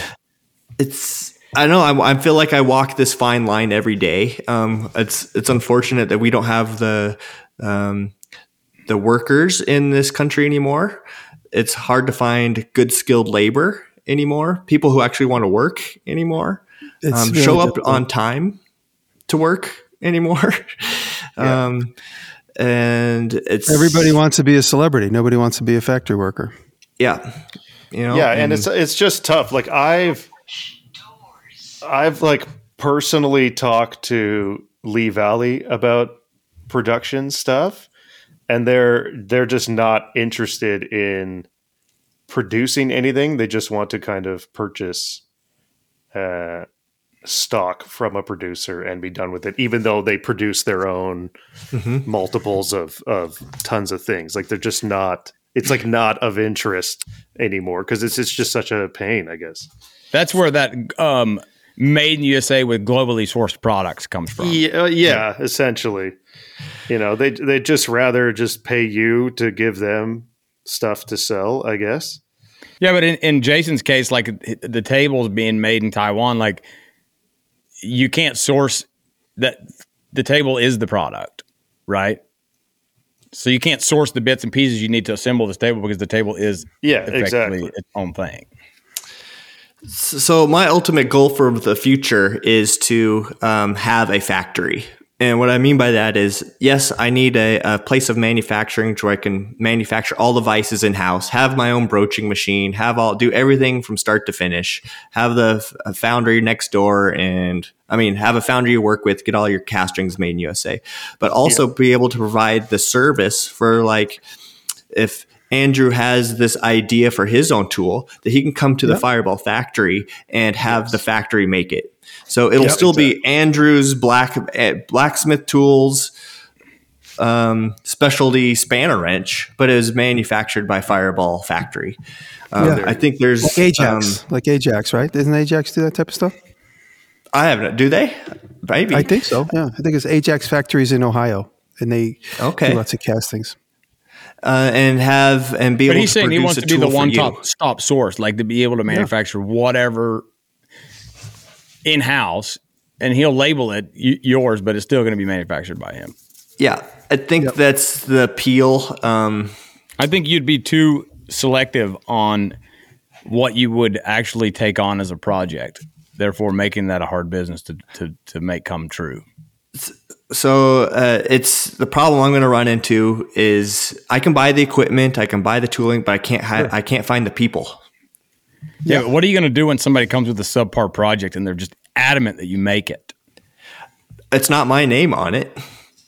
Technically, If- so, so this is an interest. This is another co- interesting topic. I, I, I just don't see you doing that. I just think you would be like, I'm I'm not going to make that because it's ridiculous. Okay, okay. Let's let's talk about this for a second. Let's talk about uh, we're we're on the Made in America thing again. Sure. What I mean by this is like, okay, I could let's let's design a hammer together. What I mean by this is, I'm the designer. I want a hammer to be made. I'm gonna basically say I'm gonna grab a rock. I'm gonna grab a stick, and I'm gonna wrap the rock to the stick with this piece of rope. There you go, made in America. Okay, made from U.S. sourced materials and, and products, all right here off our soil. Sure. But then, it, but then somebody in Germany goes, "Here's my hammer, made out of um, titanium. It's all beautifully weighted and balanced. It's perfect." Uh, but where is it? But we're are we putting more emphasis on where it's made or its design? Yeah. So what I mean by that is my USA made hammer made from a rock and a stick is obviously inferior from the made in Germany made out of Taiwan. I would think Depends that on we what the be purpose of the hammer is. Maybe Well- the rock and the stick hammer is the best of the best for its intended usage. Killing people. Why why is it when you buy a t-shirt, you'll pay $50 for a, a Tommy Hilfiger t-shirt? It's still a t-shirt, does the same job, but you'll pay more than the Walmart white t-shirt that's super cheap. It's because you're buying the Branding. design. You're the designer, the logo, whatever's uh, whatever's been printed on it. Why why aren't we buying tools from a designer instead of where it's made? Yeah. Right. Yeah. See, so specifically, uh, more I think both are both have equal weight to them. more same weight. Like the designer and the way that it's made equally hold the same amount of significance. I, I would agree with that. I mean, but at the same time, why do we? Why is the tool world in this space to where where it's made is always more important than who designed it? Well, It because seems like made there's in always- America is the biggest deal. Like we're I think like it's patriotism America, like that leads the, way. But Totally. but I'm going to say I'm to say patriotism leads the way to the uneducated consumer. But Jason, when you and me start looking for people to make stuff, and you start getting that diverse conversation you have with an American manufacturer, is, oh, that's going to be expensive. I'm like, I, I've said this on this podcast before. If you start the conversation telling me that I'm going to hire you to do something, you're telling me it's going to be expensive. you could fucking leave because I want to have an intellectual conversation with you. I understand everything's expensive. Let's talk about the intellectual approach to what we're going to make. If we're going to make it in America, tell me, oh, these are the reasons why this, that. But when the conversation starts with, oh, that's going to be expensive, so get the fuck out. And that's the American mindset. It's like, oh, that you- you're going to put me through hell to make this. That's a lot. That's a lot of work. Whereas when you go offshore, oh, okay, we want to make that. That's fantastic. Thanks for choosing us. How do you want to make it? What can we make it? Mm-hmm. How can we best serve you? And it's a cultural thing, unfortunately. In America, we look at the amount. We're like, oh man, we got to move all those shingles over there. Holy shit, that's going to be a lot of work. That's the first thing we say instead of going, okay, let me start by moving the first one, then the second one, then the third one. Oh, it's lunch. We already moved everything. We didn't stop to have this fucking oh that's like how every conversation starts in america with oh it's so frustrating Yeah. Jimmy, you spent a lot of time like in the toy world in China doing you know factories and all that kind of stuff. When you were when you were there, uh, are they making things any differently?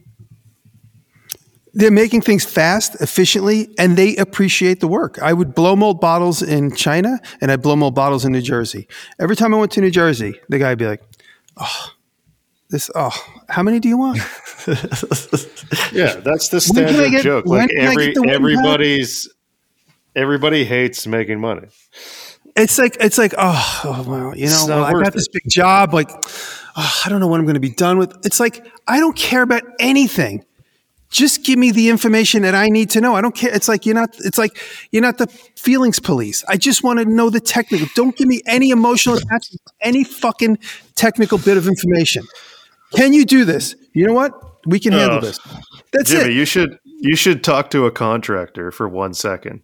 Yeah. oh, I know they're the same way Yeah, no, yeah, talk to a contractor for one second. It's like, hey, can we build? Can you build my porch? It's like, wow, that's that's a lot of material. I I fucking I don't know, know. that. I don't know. The I don't know, the I don't know is is just gets me every time. I Yeah, can you make like- this size garage door? No. No, I don't think you can. What do you mean you can't make a garage door this big? Just do it. I- That's your I job. fucking wanted a guy to do my roof. He's like, it's too fucking high up in the air. You're the fucking guy roof said- I remember that. Yeah, I remember that. That was funny. Another guy said, I'll do the roof, but you got to build the second floor first in case I fall. I don't fall that far. That's what the guy said about my fucking horse barn. Mm-hmm. That's ridiculous. My my brother has a great line with that stuff. Where he's like, "How am I, how am I going to get up on the roof?" He's like, "I don't know. Let me call my roofing guy Yeah. Yeah. To the But roofing J- Jason, that's been my Yeah. experience manufacturing domestic parts versus import parts. Imports, every factory I've ever dealt with, I've been in all the weird spots in China, places where I'm surprised I didn't get kidnapped. And it's just like, no problem. And then they bring in the weird, I said, they bring the, the weird guy in, the tooling guy who's got the mole with the long hair sticking out of it, who's smoking with the long fingernails. And they talk to him in Chinese. And he says, like, one thing. And then everyone's like, okay, that's the answer. He just told us the answer. And then they go put him back in his, in his machine shop. He doesn't want to be involved with the end user. He just like, and, and that's why they have so much experience solving problems and not complaining and not whining. And every conversation doesn't start with a, I wonder what the, the psychology behind that for the because it's you do see that a lot in America where uh, defeat like a defeatist attitude uh, is first. So, uh, what I ultimately would like Fireball to be is, I don't, I, I don't want the first question for, from the customers to be where is it made, and I'm going to ba- base my decision off of that. Um, right. What I would really like to be is like, oh, this is it says Fireball on it. Jason's involved and his team. I, I, this is going to be the best tool ever, and I don't care. He, I trust Jason more than any other design tool designer in the world. Whatever he's going to put the sell team me is together where, how, no matter what. Yep. And I go, I'm going to provide you guys with the best tool at the best price. And I want you to just trust me. And it's like, I think that's where like clothing designers or jewelry designers, they, they're, that's why they say design. And they have, that's why people buy a Lamborghini. Oh, I'm going to buy a Lamborghini because it's going to be fast and it's going to look good. They don't Not really, America. it's not made So- in America. So then you need to, to figure out how to transition. How does Lamborghini? How does that conversation come up where it goes, dude, Lamborghini, and you just instantly know it's the best? Not Right. how many people, if you ask where's Lamborghini made, know where Lamborghini's made? Probably no one. Italy, right? Uh, I think it's a German engine Uh, probably Because it's switched my for point. multiple countries, like most Yeah. cars.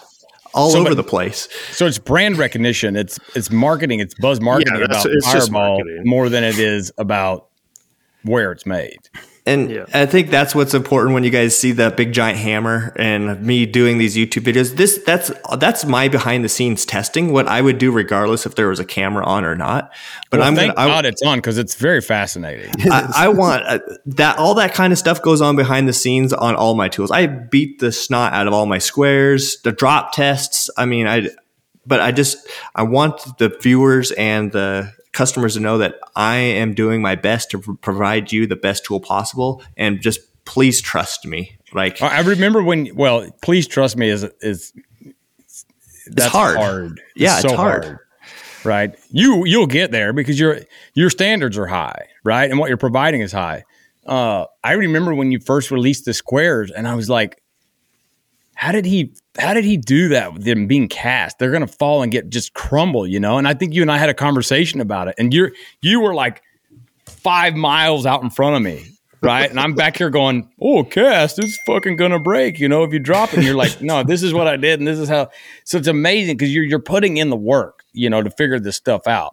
Yeah. So inevitably, people are going to be, uh, there'll there'll be brand uh, recognition, brand association that will be undeniable, right? Um, yeah. The I mean, product's good, and what you're doing is fun. Like, and who else is doing what you're doing in the U.S.? Mm. Nobody. I don't know of anybody. Can you Right guys off the hear top me? my head. Yeah, Yeah. we can hear you, Jimmy. We Yeah, just yeah. Okay, hear that's right. you just sent me a picture, and I'm not in the picture. I was just making sure I'm here. I sent you a picture. No, E- Eric did. Oh, Oh, I sent that like an hour and a half ago. Like Oh, every just text message. no, that was from yeah. the last podcast, like three weeks Yeah, ago. yeah. Okay, That's why I never never mind. messaged you. Uh, I, I'm here for I'm here for the customer. I like I said, I I use my own tools. Uh, I'm listening to you guys. If Jimmy says let's make this, I want to go for it. This would be useful for everybody.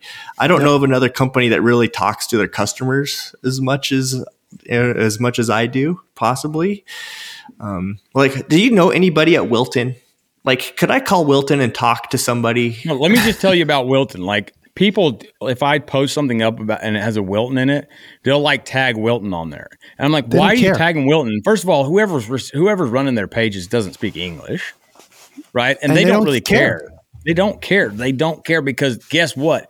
Their brand recognition is so high, Yeah. they don't have to care. They don't care if their product is good or not. People buy Wilton because Wilton is Wilton, right? They're now, supposed to be. This They've got that. Everybody They've got knows. that designer thing going for them. You They've made don't it. Want to gonna become Jason's gonna that. work on eroding that. yeah, but you don't want to become that. You don't want to be dare that. you. You want to digress back to where you still care about every aspect of what you're providing, right? Right. Wilton does not care. That's sad. Well, it is what it is, dude. I mean, it's it's the evolution of their company. The, the, you know, they create their own legacy. When they, if Wilton dies today, they die having been one of the best and also one of the worst. Well, who owns You can't tell me now? that Isn't Fireball it, Tool will uh, ever be considered to be one of the worst. Uh, I would say if there's another company, what about Starrett? Starrett's amazing. Starrett's amazing. I mean, Jimmy has worked with Starrett before. How did how- do they? Oh, well, they I- still take pride in their tools, correct? Totally. They Yeah. do, but they are. I mean, I'm not. I'm not a spokesman for the company. I'm using the. I'm using their tools and I'm promoting them. But there are there is some stuff that's not made here. It's imported. And Of course, I that's think that's be true okay. everybody. Yep. Yeah, but still, their product is amazing. Mm-hmm. Right. No, the the legacy is is amazing.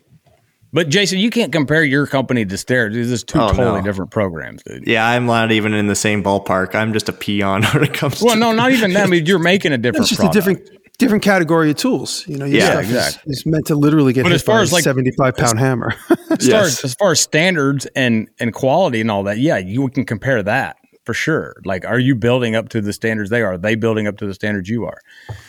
For Oh, sure. I'm not even close. My standards are way looser than theirs, but uh, it serves a different purpose, right? And Of a different course. price point. Yeah. Totally, totally. course. What I would love to see do, and it's a total waste of your time, total waste of your time Okay. is to make salesman samples of all this stuff. I Because would. Uh, yes. Just if you think about it, like, what is it that sells for the most dollars right now? The vintage salesman samples, the real, true working stuff. Like, so in 50 years, if you have a fireball, if you have the original hardtail fireball salesman sample, the thing's worth 20 grand. That's pretty cool. You know, Mm-hmm. That is but it's a cool. total waste of your time because guess what? It doesn't. You still have to sell it at a reasonable price point now. Well, well, you have to die. That's the problem. Well, we could kill him after he makes those them. That's th- true. those Rack up projects the are, price. are good for like I'm looking to hire a young, uh, ambitious uh, draftsman engineer um, to help me I'm do some of this incredibly stuff. busy, Jason. I don't have time for this. And so those you hate projects, older, talented no, uh, draftsmen? s- engineers? somebody that's um, I'm just kidding. they need to be really, really, really computer savvy to be able to run through. I'm not saying older people can't do this, but it seems like the younger crowd really loves this uh, robotic 3D printers. I have six 3D printers that get used every day. Um, Oh, wow. I got. I wouldn't need even know how to turn one of them on.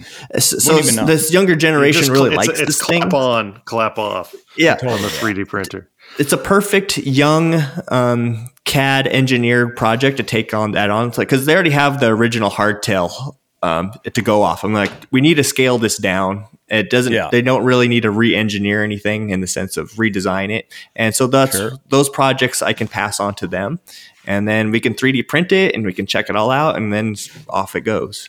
Uh, so Yeah. I, yes, those projects will get done, and I look forward to that. Oh, oh, dude, that'd be so cool. And then Yeah. you just Jason- lock the patterns away to where mm-hmm. no one can, or destroy the patterns so they cannot be duplicated, replicated. Autoclave them into. So how Yeah, many do I have to make? So you're saying like a lim- limited run of like 50? Well, okay, I have one of the original 13 Little Giant Salesman Sample Power Hammers. I've been offered 25 grand for that. Whoa. That's a little one you run once in a while on Instagram. That little one. Oh. yeah. Yeah. So Jason, like when you get the gotta- factory, I was gonna say when you get the factory up and going, you got to start making like little tiny hit miss engines that actually work. You know, like Oh, cool, fun sick. cast iron things that like this community and other communities like you find these beautiful samples at, at shows. You know, like simple stuff like Can that. you? No, I disagree with that. Can you He- print he- in wax? Like, can you do lost wax printing? Sure. Uh, I Oh, can't, okay. but I'm um, I'm looking forward to doing that. Yes. Yeah, that's that's of interest. You know what's? J- like Jason's so smart, he could do it all. He just doesn't have the time. That's well. I, the, speaking of time, I don't know if you guys. I've been really dragging my rear and gear on my office space, my Star Wars inspired office space. That's been kind of like holding me up. Well, it's because you're building it. Let, let someone else the build it. problem. Well, the I'm the guys that work with me. I've, I'm trying to give them a space to inspire them to come to work. Sure. and they like all this tech tech stuff. And Right. I started off like, okay, let's just build your office. Let's just put two walls up, hang some drywall, paint the walls white, and move them in. yeah. And I, but then I go, you know what? I got to live with this office. Yeah, got- you might for the rest of my cool. life. I, this is going to look ugly. Like I don't want white white walls. yeah. So uh, the- building the Star Wars office space has been um, taking up a lot of my time, spare time. So I don't have a lot of time to go and sit in CAD and draw the little the little mini hardtail vice up. But eventually there will be a time to do that. Yeah, and it'll be amazing. And I hope to get the first one because if I don't, I'm gonna I'll be really pissed. So okay, once if oh, I did that this, matters. so- If that matters. So you so you want the cut vice, the extra vice that I cut in half. Yes. What's it worth to you? I, I don't really care about the dollar, the monetary value. I just want these things. Singular Kinder Surprise. No, the, the thing is, is I love what you're doing on a big scale. I'm a big, I, I'm fanboy. I'm a fanboy of you. Oh, Big- we are very Oh, in a non-sexual way. of, like, of the hard on for the hard tail. no, listen, your name gets thrown around and around my shop a lot. Like, you know, like B. that piece of Jason, you no, I'm just suck. kidding. Like, how can You're we kill fired. him? No, no, but seriously, I love what you're doing. So, like, I see these things and like, dude, I would love to have the salesman sample of that, or I would love to have a cut. Like cutaways, cutaways are cool, regardless Yeah. of what they are. Yeah. So, if you had the cutaway of the fireball tool, who wouldn't want that? Or build a patent model. Just call it a patent model. Patent Since model? they still Yeah. do that, patent models that. don't exist anymore. But Or I know, J- that's why I Jason, would you would you offer the patterns on Thingiverse for the hardtail vice for anybody to print and make themselves? Okay, before you answer that, can you just tell me what Thingiverse is? You can actually get Did I me know? on Thingiverse right now. You could print a little It's a s- cat it's a search engine for 3D printing documents. models. Oh, Jimmy, by the way, that that 3D printing of life size deal of you is incredible. I like. That is I'm incredible. so fascinated by that. It's bananas. It's crazy. Did you had no idea that was it- going on? I, I kind of had. What Yeah, you- well, I, I put in for this 3D scan. I knew David was doing it. Oh. Okay, but does it have a dick? It does under all that plastic. What? Does it really? what? Oh, it's inside one of the cubes. Like, there's like I other. don't know. You didn't look. inside Some of Did you things. stand naked for this?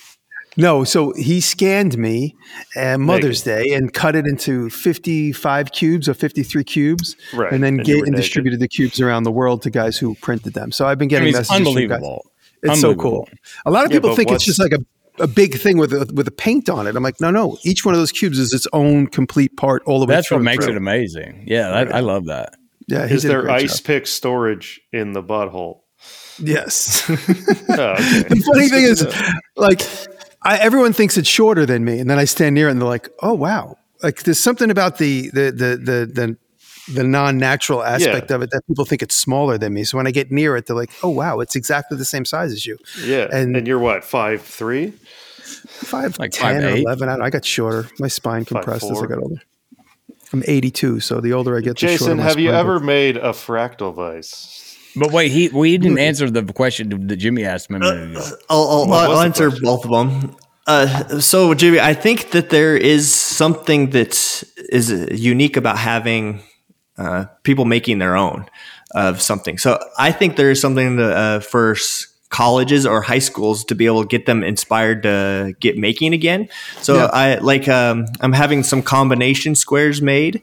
I would love to provide just the casting so that a high school student or somebody on Thingiverse can buy just the casting and machine something Oh yeah, and that's have cool. a use have a useful. So I do think there's a market there for just providing raw castings and letting people make their own stuff. I just Oh, cool. I don't know what what. So raw when I say Thingiverse, like you, you- they would take the 3D model and then print their own, really more just as a as a souvenir, not necessarily to okay, be oh, used for anything. okay, oh, absolutely. I think they could print it. Yeah, Yeah, uh, They the would print hardtail all the aspects Oh, of it, sure. yeah, and just you know make one like the size of this, for instance. You know, the size of like It'd a be cool to actually see how strong like a 3D printed plastic version. It might not be that bad at all. I have So, one. Wait, wait. Three, Thingiverse show is a to you. place where you you can buy uh, Well, people's ideas. Printing. No, ideas. they're free. They're free. oh, they're free. So you just go on there and you pick something and then you input that. yeah, like if you want to print, uh, you know, skull. a, It's like a a comic Mario, download. print a Mario. I think Yeah. 3D printing. Is I would really be up for that. I think that would be cool. Yeah, Um, Yeah, go for it. Uh, And then to answer, yes, a fractal vice would be really, really cool. So I think uh, another interesting topic by making the hardtail vice, I have six jaw options available for it right now. Really? So I don't know if you guys, you guys like know that the my the jaws are actually fairly narrow for the body of my vice. Like a six and a half inch jaws are considered uh, a puny, right? An eight inch jaw is better. But I've made, I knew this going into it that I was going to make jaws that um, are that could slide. So you loosen the two screws up a little bit, and you can push the jaws to one side or the other, and give you like three or four inches of offset off the side of the jaw. Really? Yeah. Oh, wow. So that what that does is like when you know you need it, you can push it over, clamp your tube apart, and you know that if somebody were to over clamp that, it's just going to bend the the jaw itself and not to break the vice. And then when you're done with it, you slide it over into the center, and now that's like it's safe. This, this is in Right. It's in its safe position. Yeah. Dude, I, I Uh, didn't but even making realize that. fractal jaws for the hardtail vice would be Yes. a perfect opportunity for that. Yes. Yeah, you can go here. Just take take this Yep. and and just bolt it on like shabam, and you're done. Yep. I actually have the. uh I think he's in Taiwan too. The guy's finally making these, Wow. Cool. Oh, he is. and the, and they're for they're for sale. They're twenty seven hundred dollars a Vice American. Same same And- same design as the curved fractal No, original. no, he uh, Ah. like the the jaws themselves are the same design, but the the fixturing of the Okay. jaws w- within the vice are um, are different. Uh, Where are the he, jaw I guess he beat the he beat the engraving guy to it. Uh, there's like a guy that He's been selling that He's one using since them you came out. Yeah, exactly. And that there hasn't been really any update on that one. But uh, yeah, it'd be interesting. I almost want to buy one just to like have it, but I guess I already have. It's it's intense machining. That's for sure. Before, before we wind up, I want to ask you: um, Have you considered making the Delta 14-inch bandsaw in a modern universe? Yes, I I would the love to make that. Well, No, it's like he, he, like when he we had the considered it, and he concluded that it would be the largest waste of his time. Please, Jimmy, never speak again of this. Well, I think that it should be made. I think it's. I, I love. I want to bring back old tools that had great design. Why did Oh, they ever yeah, go away to begin with? Yeah. Uh, Well, we like, live in a uh, time with social media. Yeah, Grizzly and those guys, they they basically have have designed their bandsaw after the the Delta 14 inch bandsaw, and but it would be great to see it come back with the Art Deco base, basically just Mm-hmm. done the same with like a modern flair, like you know bearings in the right place and Yeah, does everything have to look like a transformer? No. right no, No, it Everything- doesn't. stamp steel. You know you can go. F- Yeah. Give me that aluminum casting shell around my drill for maximum shock potential. Okay. Don't ground it. Don't ground that ever. Okay. This is the kind of, I want to know that I could die at any moment as my impact is just screwing Jimmy, my don't. deck boards.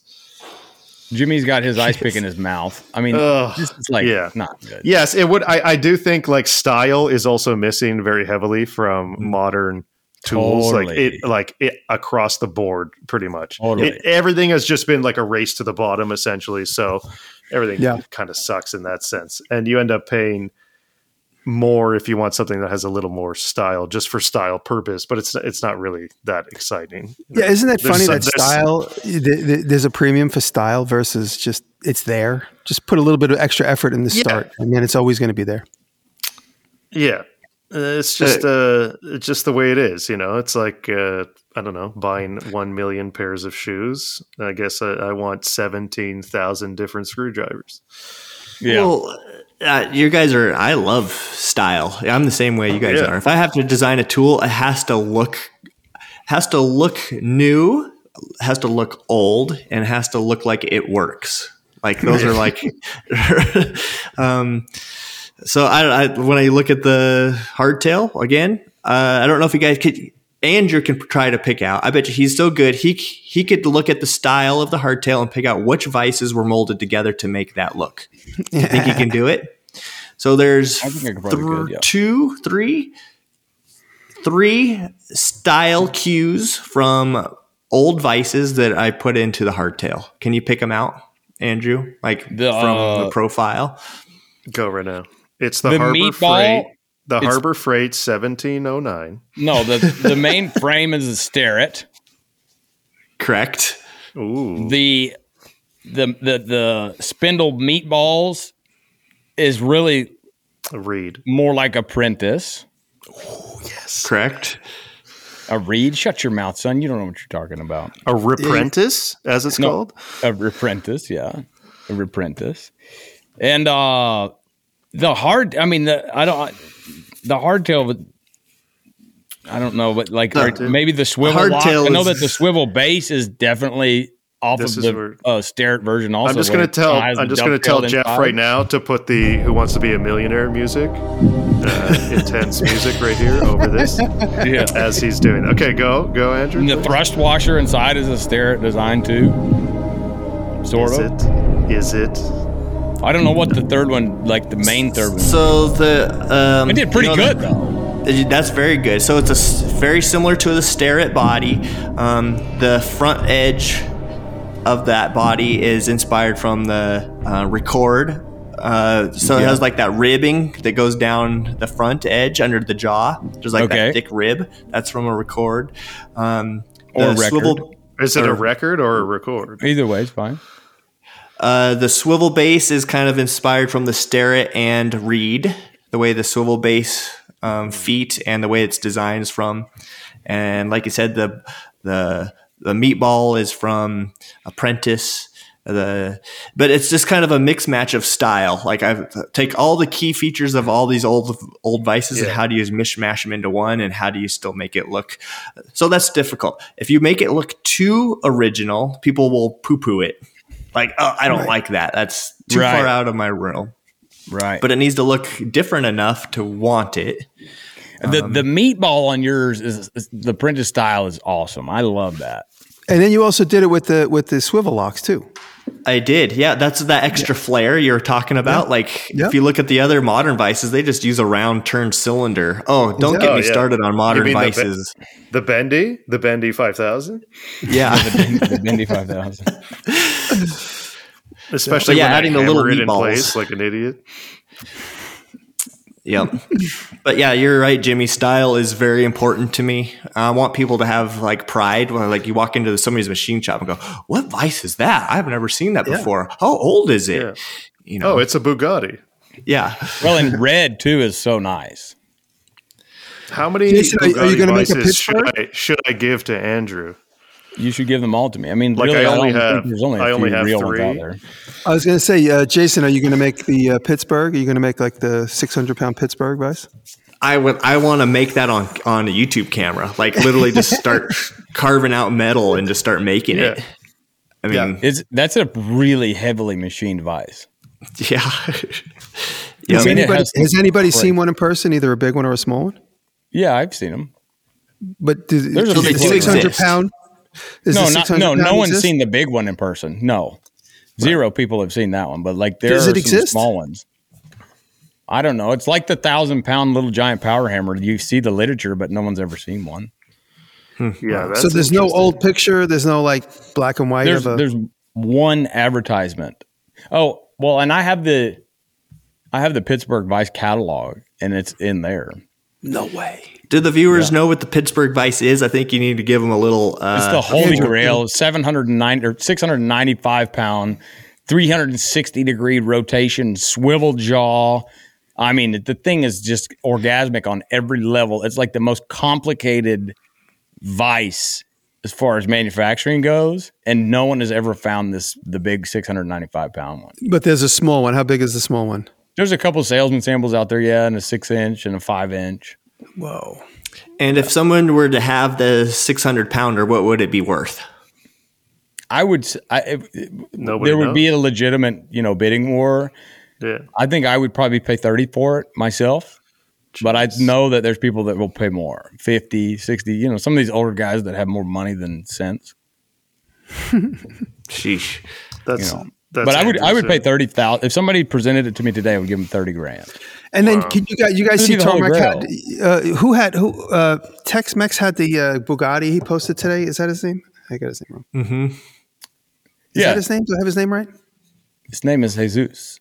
But he, he's got the Bugatti. That's a, that's a legit Bugatti Vice, isn't it? It, no, there's a lot of controversy about that. That that Vice is made off of the original pattern of the Bugatti Vice, but it's not an original Vice. Okay. And how do you know though? Because there was only like 20 or something original Bugatti Vices made, which is why they were bringing 20,000 plus dollars. Now, were they that's a- made? that's were they in the Bugatti factory? Tell, give us a little full. Like, why were they made? Were they just made to be in the car factory? Yeah, I mean, the stories that I've heard were very interesting. Like the, there was a person that was hired to listen in the Bugatti factory. If any tool was dropped, he would walk over and fire you. And then at the end of the day, his job was to go around and inspect every vice. If there was any mark on the jaws or anything, you would get fired. Yeah, don't use the vice. Yeah, They were just very specific on how things were done, you know? Yeah, sounds like Uh, a great work environment. Well, I mean, you know, if you're standard, What, what era? cool. What era was the Bugatti Vice made? I I have no idea. on that one. 40s. There's just there's so much mixed information about it out there. 'Cause like even like- the even it the looks repop, like a, a Wilton, basically. yeah, and they're cool vices. Even the repop is Jimmy, almost ten thousand dollars. d- How dare you? How dare you? Just offended Bugatti. So if there was a vice, if, if if I'm sure you get this question asked all the time, Andrew. If there's a vice to buy right now, and somebody's looking to outfit their machine shop or welding shop, what vice do you buy? Like I ran New or through, this, like what vice do you buy? Yeah, like Mine? under. I always tell people to buy yours, yeah. But if you're buying a new one, go buy yours. So the argument I hear a lot of time is, why would I buy yours? I'll just go buy an old one. Great. Then you wanted it. an old vice. There's plenty of old vices out there that are great. Go get any of the uh, of the good Starrett. Starrett did have some that were branded Starrett that were Just tell junk. them tell just tell them to bring a lot of napkins for all that slop. Yeah, that's Yeah. right. Beyond any, but any of the the guys that were you know manufacturing legitimate industrial vices, you can get your hands on one of those. It's great. Really, you got to be an just say- educated buyer, know what you're buying and why you're buying it, and go from go from there. You know, I just say what- whichever has the nicest color on AliExpress. Alibaba. Yeah. Probably that's probably what you're going to want to go for. Really, Jason, let me under ask you a fifty question. bucks. Yeah, I should have asked this earlier, but how do you handle backlash on your vice? Is uh, is there like a, a dynamic uh, spring loaded ball bearing such and such? Like how do you handle Um, backlash? Because that's my always on Vice- big vices. Has no backlash. That's um, nice. because it has on each side of the dynamic jaw, it's got a, a ball bearing or thrust bearing, and then Uh-huh. a spring that pushes the up against the screw. So Nice. it's literally you tr- you move the handle. I could put a dial indicator on of the dynamic jaw and move the handle, and it will move immediately. Because my, my eight inch Reed, I got to like literally turn it almost one full loop every couple of months to get it to Oh, open, which is yeah, but you can you can fix that, Jimmy. You can. Oh, I know. that. What I'm saying, the point I'm making is, is I have to adjust it every few months. It's so What I find interesting about Jason's vice is it the threading goes all the way to the spindle, all the way to the nut. Where most vices they'll have like a like a a, a shaft collar or something. Like the forward portion of that of that threading six dies. That's been know. changed. So that Oh, was an, that was that was one of the early um, that was one of the early vices that took Yeah. a picture of the early vices. realize we it was just a had lot cheaper to have a. Yeah. and then we uh, then it gets oh gosh, what do you call it when you you heat you add two parts together, spin, melt them? Oh gosh, what do they call that? Spin What they? weld? Friction welding. Friction weld? Friction welded. Yeah, the meatball and the screw are friction welded together. Oh no doubt. Oh, wow. So Not here's where we're, we're going back again. How expensive is a vice to make? Yeah, obviously what- yours is that's very not expensive. Even, that's insane. Okay. Okay, Like I think it's a charity case. Like your company is just break even. It seems it feels that way. It's a no, it's a non-profit vice, But but it's you look at the meatball. The meatball's like three inches in diameter, and then the shaft is an inch and a quarter. Who would Yeah. start with an inch and a, a three inch round bar and machine Yeah, that a whole shaft down? No, no. You, you have to friction weld that meatball to the me. That's Uh, so- that's what I do making screwdrivers. I throw Yeah. away fifty percent immediately. Just but uh, in the, new the new screw um, for strength, Andrew, does have that shank portion Yeah. on it, so it is actually stronger not having it threaded all the way to the meatball. So the friction welding, how much pressure does it take to break that? I have no idea. oh, Um, it- it- You haven't been able to break it. I, I well, I, It's I tested it on the on the um what you just saw me. I put a twenty foot cheater bar on it, and I, ca- I yeah, it's the shearing force of the steel itself, essentially. it's impossible to break. Wow. So it's. it's I think lit- people just need to know that your stuff is going to be amazing. Period. Well, I mean, yes. Can you weld? Can you weld the jaws together and then start unscrewing the vise? Break it. Uh, you can, but what happens is it'll just start. Uh, the spring will start to Ripping the- compress. Or will it just rip the screws out how the jaws are attached or whatever? Uh, it would. this is would his new fail test. He's going to try Yeah. it later. Just watch. Do it. Do it. Uh, what will happen is the collar that holds the spring and everything. Oh, well, the, the screw will just start coming out. or will it? you should probably make a whole new video. Should try that. it. Come on. so, Jason, when but- can we expect to see the t- the full test video? Is that is that something you're going to hold back till you're ready to market fully, or Uh, no, it's available the guys are working on it right now. I have FabTech and SEMA coming up in two weeks. Um, Right. So unfortunately, we, the whole team we're going down there to do that. So that's on the back burner. How many people you got working for you now? Uh, I got like ten. Yeah, that's cool. I got a yo- lot of young men who are ambitious. They love the the computer stuff. Um, Sure. Uh, it's just I, I'm a one man team when it comes to the designing and uh, prototyping. When's the last time you threw like a major fit in your shop? a major fit. Oh, I, I, can tell. I can tell you exactly. I have a mezzanine, like a twelve foot mezzanine, yeah. and I had a monitor that I was trying to hook up to the computer, and for some reason the cord that went to the monitor was missing. I mean, there's like, a, and I just literally just chucked it right off the edge of the. it was like without anybody even noticing. I just threw it over in big old crash, and everyone's like, "What? Did you just throw a three hundred dollar monitor away?" I'm like, "Well, yeah. Why do we have a monitor with no cord?" Basically worthless. yeah, I was like a temper tantrum. I remember not too long ago you were saying that one of the young guys working for you said he wanted a whole wall of monitors. Did you oblige that? Uh, it is now. Yes, in the office there'll be a wall, uh, TVs on on one side and in the roof, in the ceiling. Nice. So the ceiling will be um, like an ambient window, which means it's supposed to be like you're in a spaceship.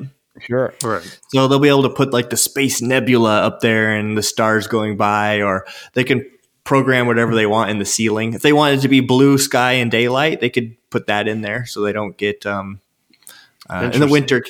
So uh, I look at it as a design challenge. They see it as this is the coolest office ever. And yeah, that's what you, you want them to, to want to come to work. Like you want to yeah. have all the snacks and all the shit that they, whatever candy, whatever makes they them happy, have, have it. They have um, at any point in time they have all the monsters they can drink. They have uh, all the Arizona teas they can drink. They have a refrigerator full of Lacroix or whatever fancy water. This sounds that, like the that, most.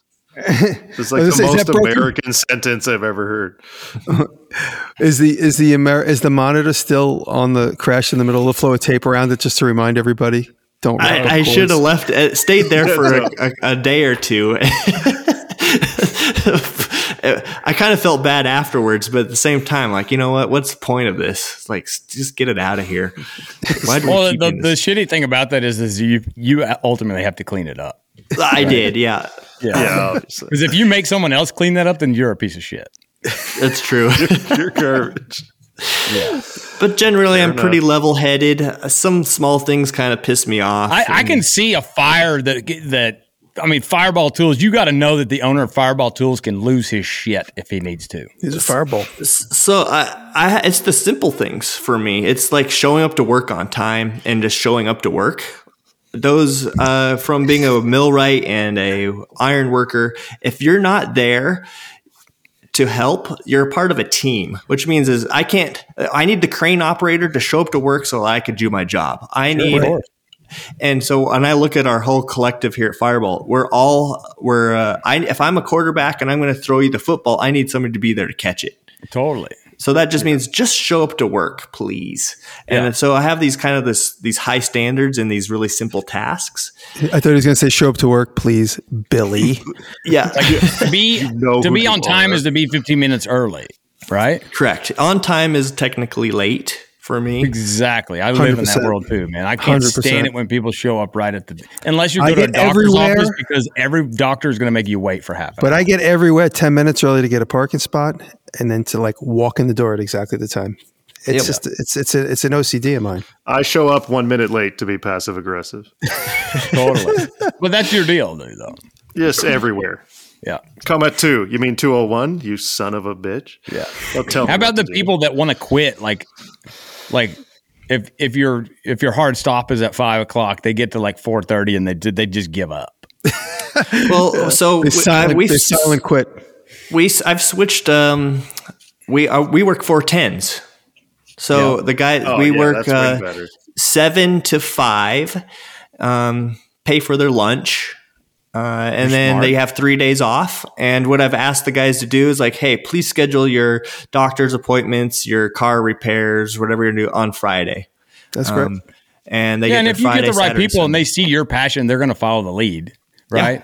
Yeah, absolutely. And they need that. to know on the three days that they're off, you're still working. It's that's what happens is I don't really get a day off typically. Uh, it gives yeah. me a day to kind of have the shop to myself to play. Um, to play or uh, prototype or mess around. Um, Dude, the other day when you were doing burnouts in your car, I was like, yeah. thank God, like he's doing something that's not because I think that's so good for your head. For sure. So good for your mind to go just bl- literally just go blow the rubber yeah. off of these tires. It's great for the tires. Totally, dude. A lot of people don't know that side of my life, but um, I actually got into metal, or uh, metalworking was um, appealing to me to work on cars. So cars to me are my actually passion, and it's something a lot of people don't see. I, I've I have owned probably over a hundred cars in my lifetime. I used to buy, fix, and repair them, uh, and I'd like trade up, which means I'd buy a car for cheap, fix it, Yeah. and then buy a more expensive car. And Yeah. I still have my car from high school. What, what is I- the most badass car you have right now? The 2003 Honda Element LX. Don't talk about your car, I, Eric. d- please. I just- I do have some Hondas, which I, I I'm uh, I'm passionate about in some ways because they were what I could afford when I was young, and I could make them soup them up and go fast. And uh, but now I'm getting into the older classics. So I'm right now we're, I'm working on a '71 Chevelle SS, um, restoring that, and my spare time. Um, I'm getting into the um, muscle cars, which so fun. Did you get a It's- it's- 69 Charger yet? Yeah. 60 i would love to have a 69 charger uh, i, I want to i want to re, um, restore something for my SEMA booth uh, for Nice. the trade shows so um, As just that's a- like an attractant. Yeah yeah because you go to SEMA a lot of guys are just there to see the cars so if i can get them to come by the booth and just take a picture of the car and then go oh what's this a square oh what's this Yeah. this is a cool table Yeah. they're, they're I saw a really first. cool car yesterday. It was Suzuki Samurai with two blowers and like so souped up. Mm-hmm. You could totally get some attraction with that. i would love it i Oh. like the samurais they're cool Oh my god! Don't even get me started on like I want I want like 1993 Geo Tracker with like the Dixie Cup finish on the side. oh, I need that. Oh. I need that so badly. You have no idea. No That's idea. hilarious. You go. Yeah, but do you have that? Do you have that 426 Hemi Cuda triple black?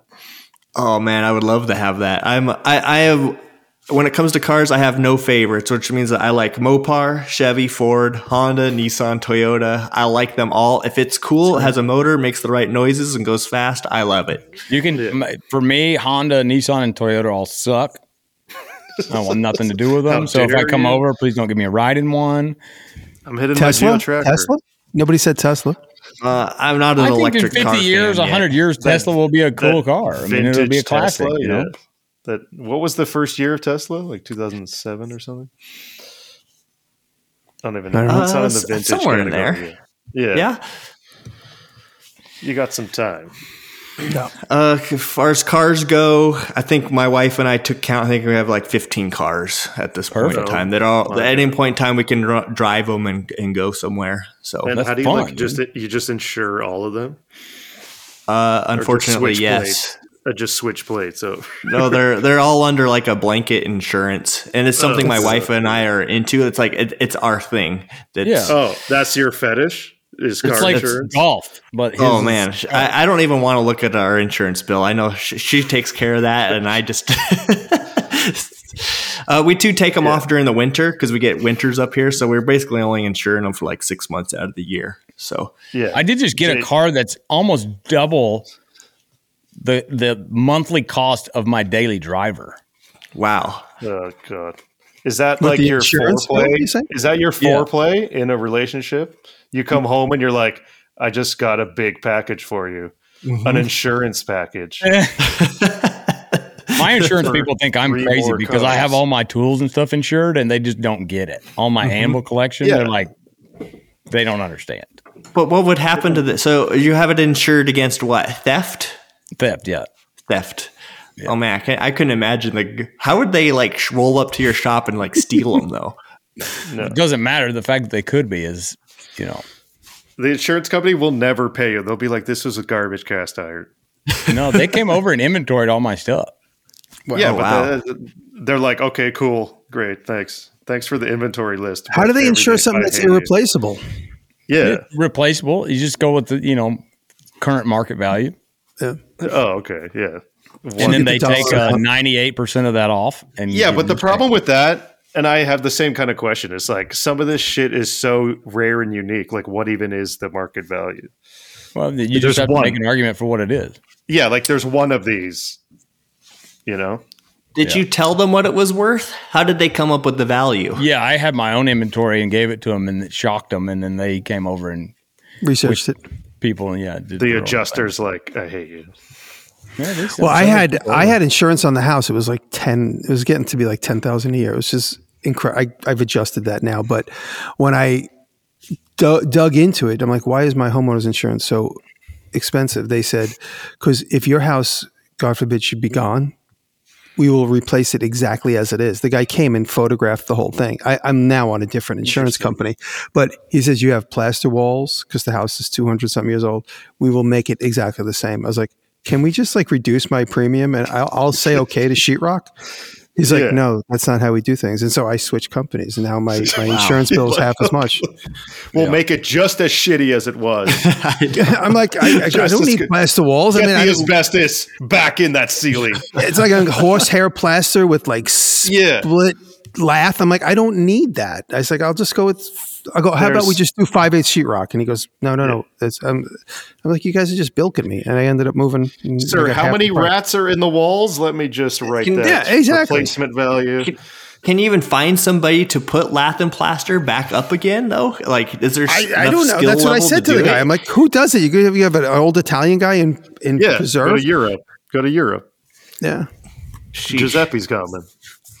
Giuseppe, Mario- Giuseppe's Mario Plasteria. Yeah, Mario Giuseppe's Plasteria business is a coming.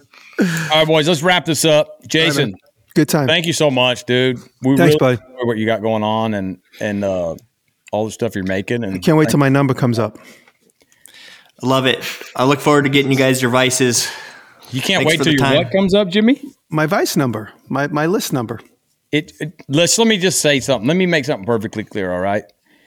If Jimmy and Eric get their vice before I do, then we're not friends anymore. I All right. didn't, I didn't even I didn't even order a vice. I'm not worthy of this vice. I You're a think piece of I think I think I have a low number because I jumped in like the week one You- or maybe. I, you guys, I look at your guys' list. You guys are right there for the next batch. I just don't know. So I'll have, I'll have. Um, it depends. I, I would like to get you guys the USA made vices. Yeah, uh, just because I vice. have I have more of a hands-on approach, but we're we're still probably three or four months away from those being readily available. I could wait. Um, you can Yeah, wait. I'm in no Yeah. hurry. Yep. he has enough You know, vices. Everybody does. And and if I say just go in order, like except for unless if Jimmy's in front of me, put me in front of Jimmy. And- but not to discredit the Taiwan Vice because it is a fantastic piece of equipment. Hands down, I would, I will encourage everybody to buy the Taiwan Vice because you can buy two of them over the USA, um, the, and you're not getting anything. You're not getting any less quality. I'm just going to put that out there because that's another big question. Just send me one of each, and I'll do I'll do a, a, a little. Uh, Do it. No, I, I, paint- I would love to see somebody else eval. do a, uh, a another proper destruction test on them. And yeah, but who's gonna put that much effort into it? Oh no, no! Send it to me, and I'll accidentally torch weld all over it, like my current vice. I mean, the only thing that I could offer idiot? is like, all right, let's just take a D10 and just run it over until it smashes. Yeah, but like, what's the point? I don't know, just to see. For the views, yes, but like otherwise, like okay, I need to send it to Whistling Diesel. yeah, yeah. exactly. oh, definitely. You got to. Has everybody got his number? Oh, Send you got to to. You got eight it. hundred diesel. It would be funny if he got into testing tools. Oh, I Oh, mean, he he did that tested that anvil. anvil. Yeah, he's got to test your vice. That would be great. The, the testing of the anvil was just how hard is a piece of steel, really? Honestly, Well, it was if, just him just fucking around. I mean, it was. but Yeah. if, if it was if- fun though. if Whistling Diesel got a drift of, of Jason and Andrew, you guys, he I think he would become fast friends with you guys. Yeah. All right. Yeah, is he seemed like in, a cool dude. is he in Texas? I feel like he's in Texas. Tennessee, I think. He's in somewhere else. Yeah. Yeah, it's got to be somewhere, somewhere where you have to have a jacked up truck. I'm And assuming. he's- Or he's lowered got- or what? I mean, he. I think he's indifferent. Like he just I love how destroys them many all. times I love how many times he breaks through he drives through his garage door. It's hilarious. Oh yeah, dude. yeah, anytime you see like a garage that's in the picture that's good, he's coming through it in a car, dude. Yeah, it's the best. He's the fucking best. I wish. I love I wish him. that was just a standard practice that I could afford. Also, I love the people that hate him. Like, how do you hate that? Like he's having so much fun, dude. Mm-hmm. It's the best. Did you see him go to Europe the other day with the tank? He bought a tank. Yeah, yeah. Yeah, that's that's, cool. he's going to Ukraine. No, he, he bought a tank from like a tank collector in England. Oh, He, and his first he, his first outing on his uh, sitting in the seat, he pulled the tread off driving over a tree. oh god. Yeah, that's ridiculous. Fun though, dude. It's fun. I, I give All it to him. He's uh, he's having a good time and he's giving people good content that they can't see anywhere else. And I think that's what's important Yeah, about that's true. YouTube is show people that something they've never seen before. Yeah, And if you- that's good mantra. Always. Yep. That's why that's why I'm making ceramic tiles this week.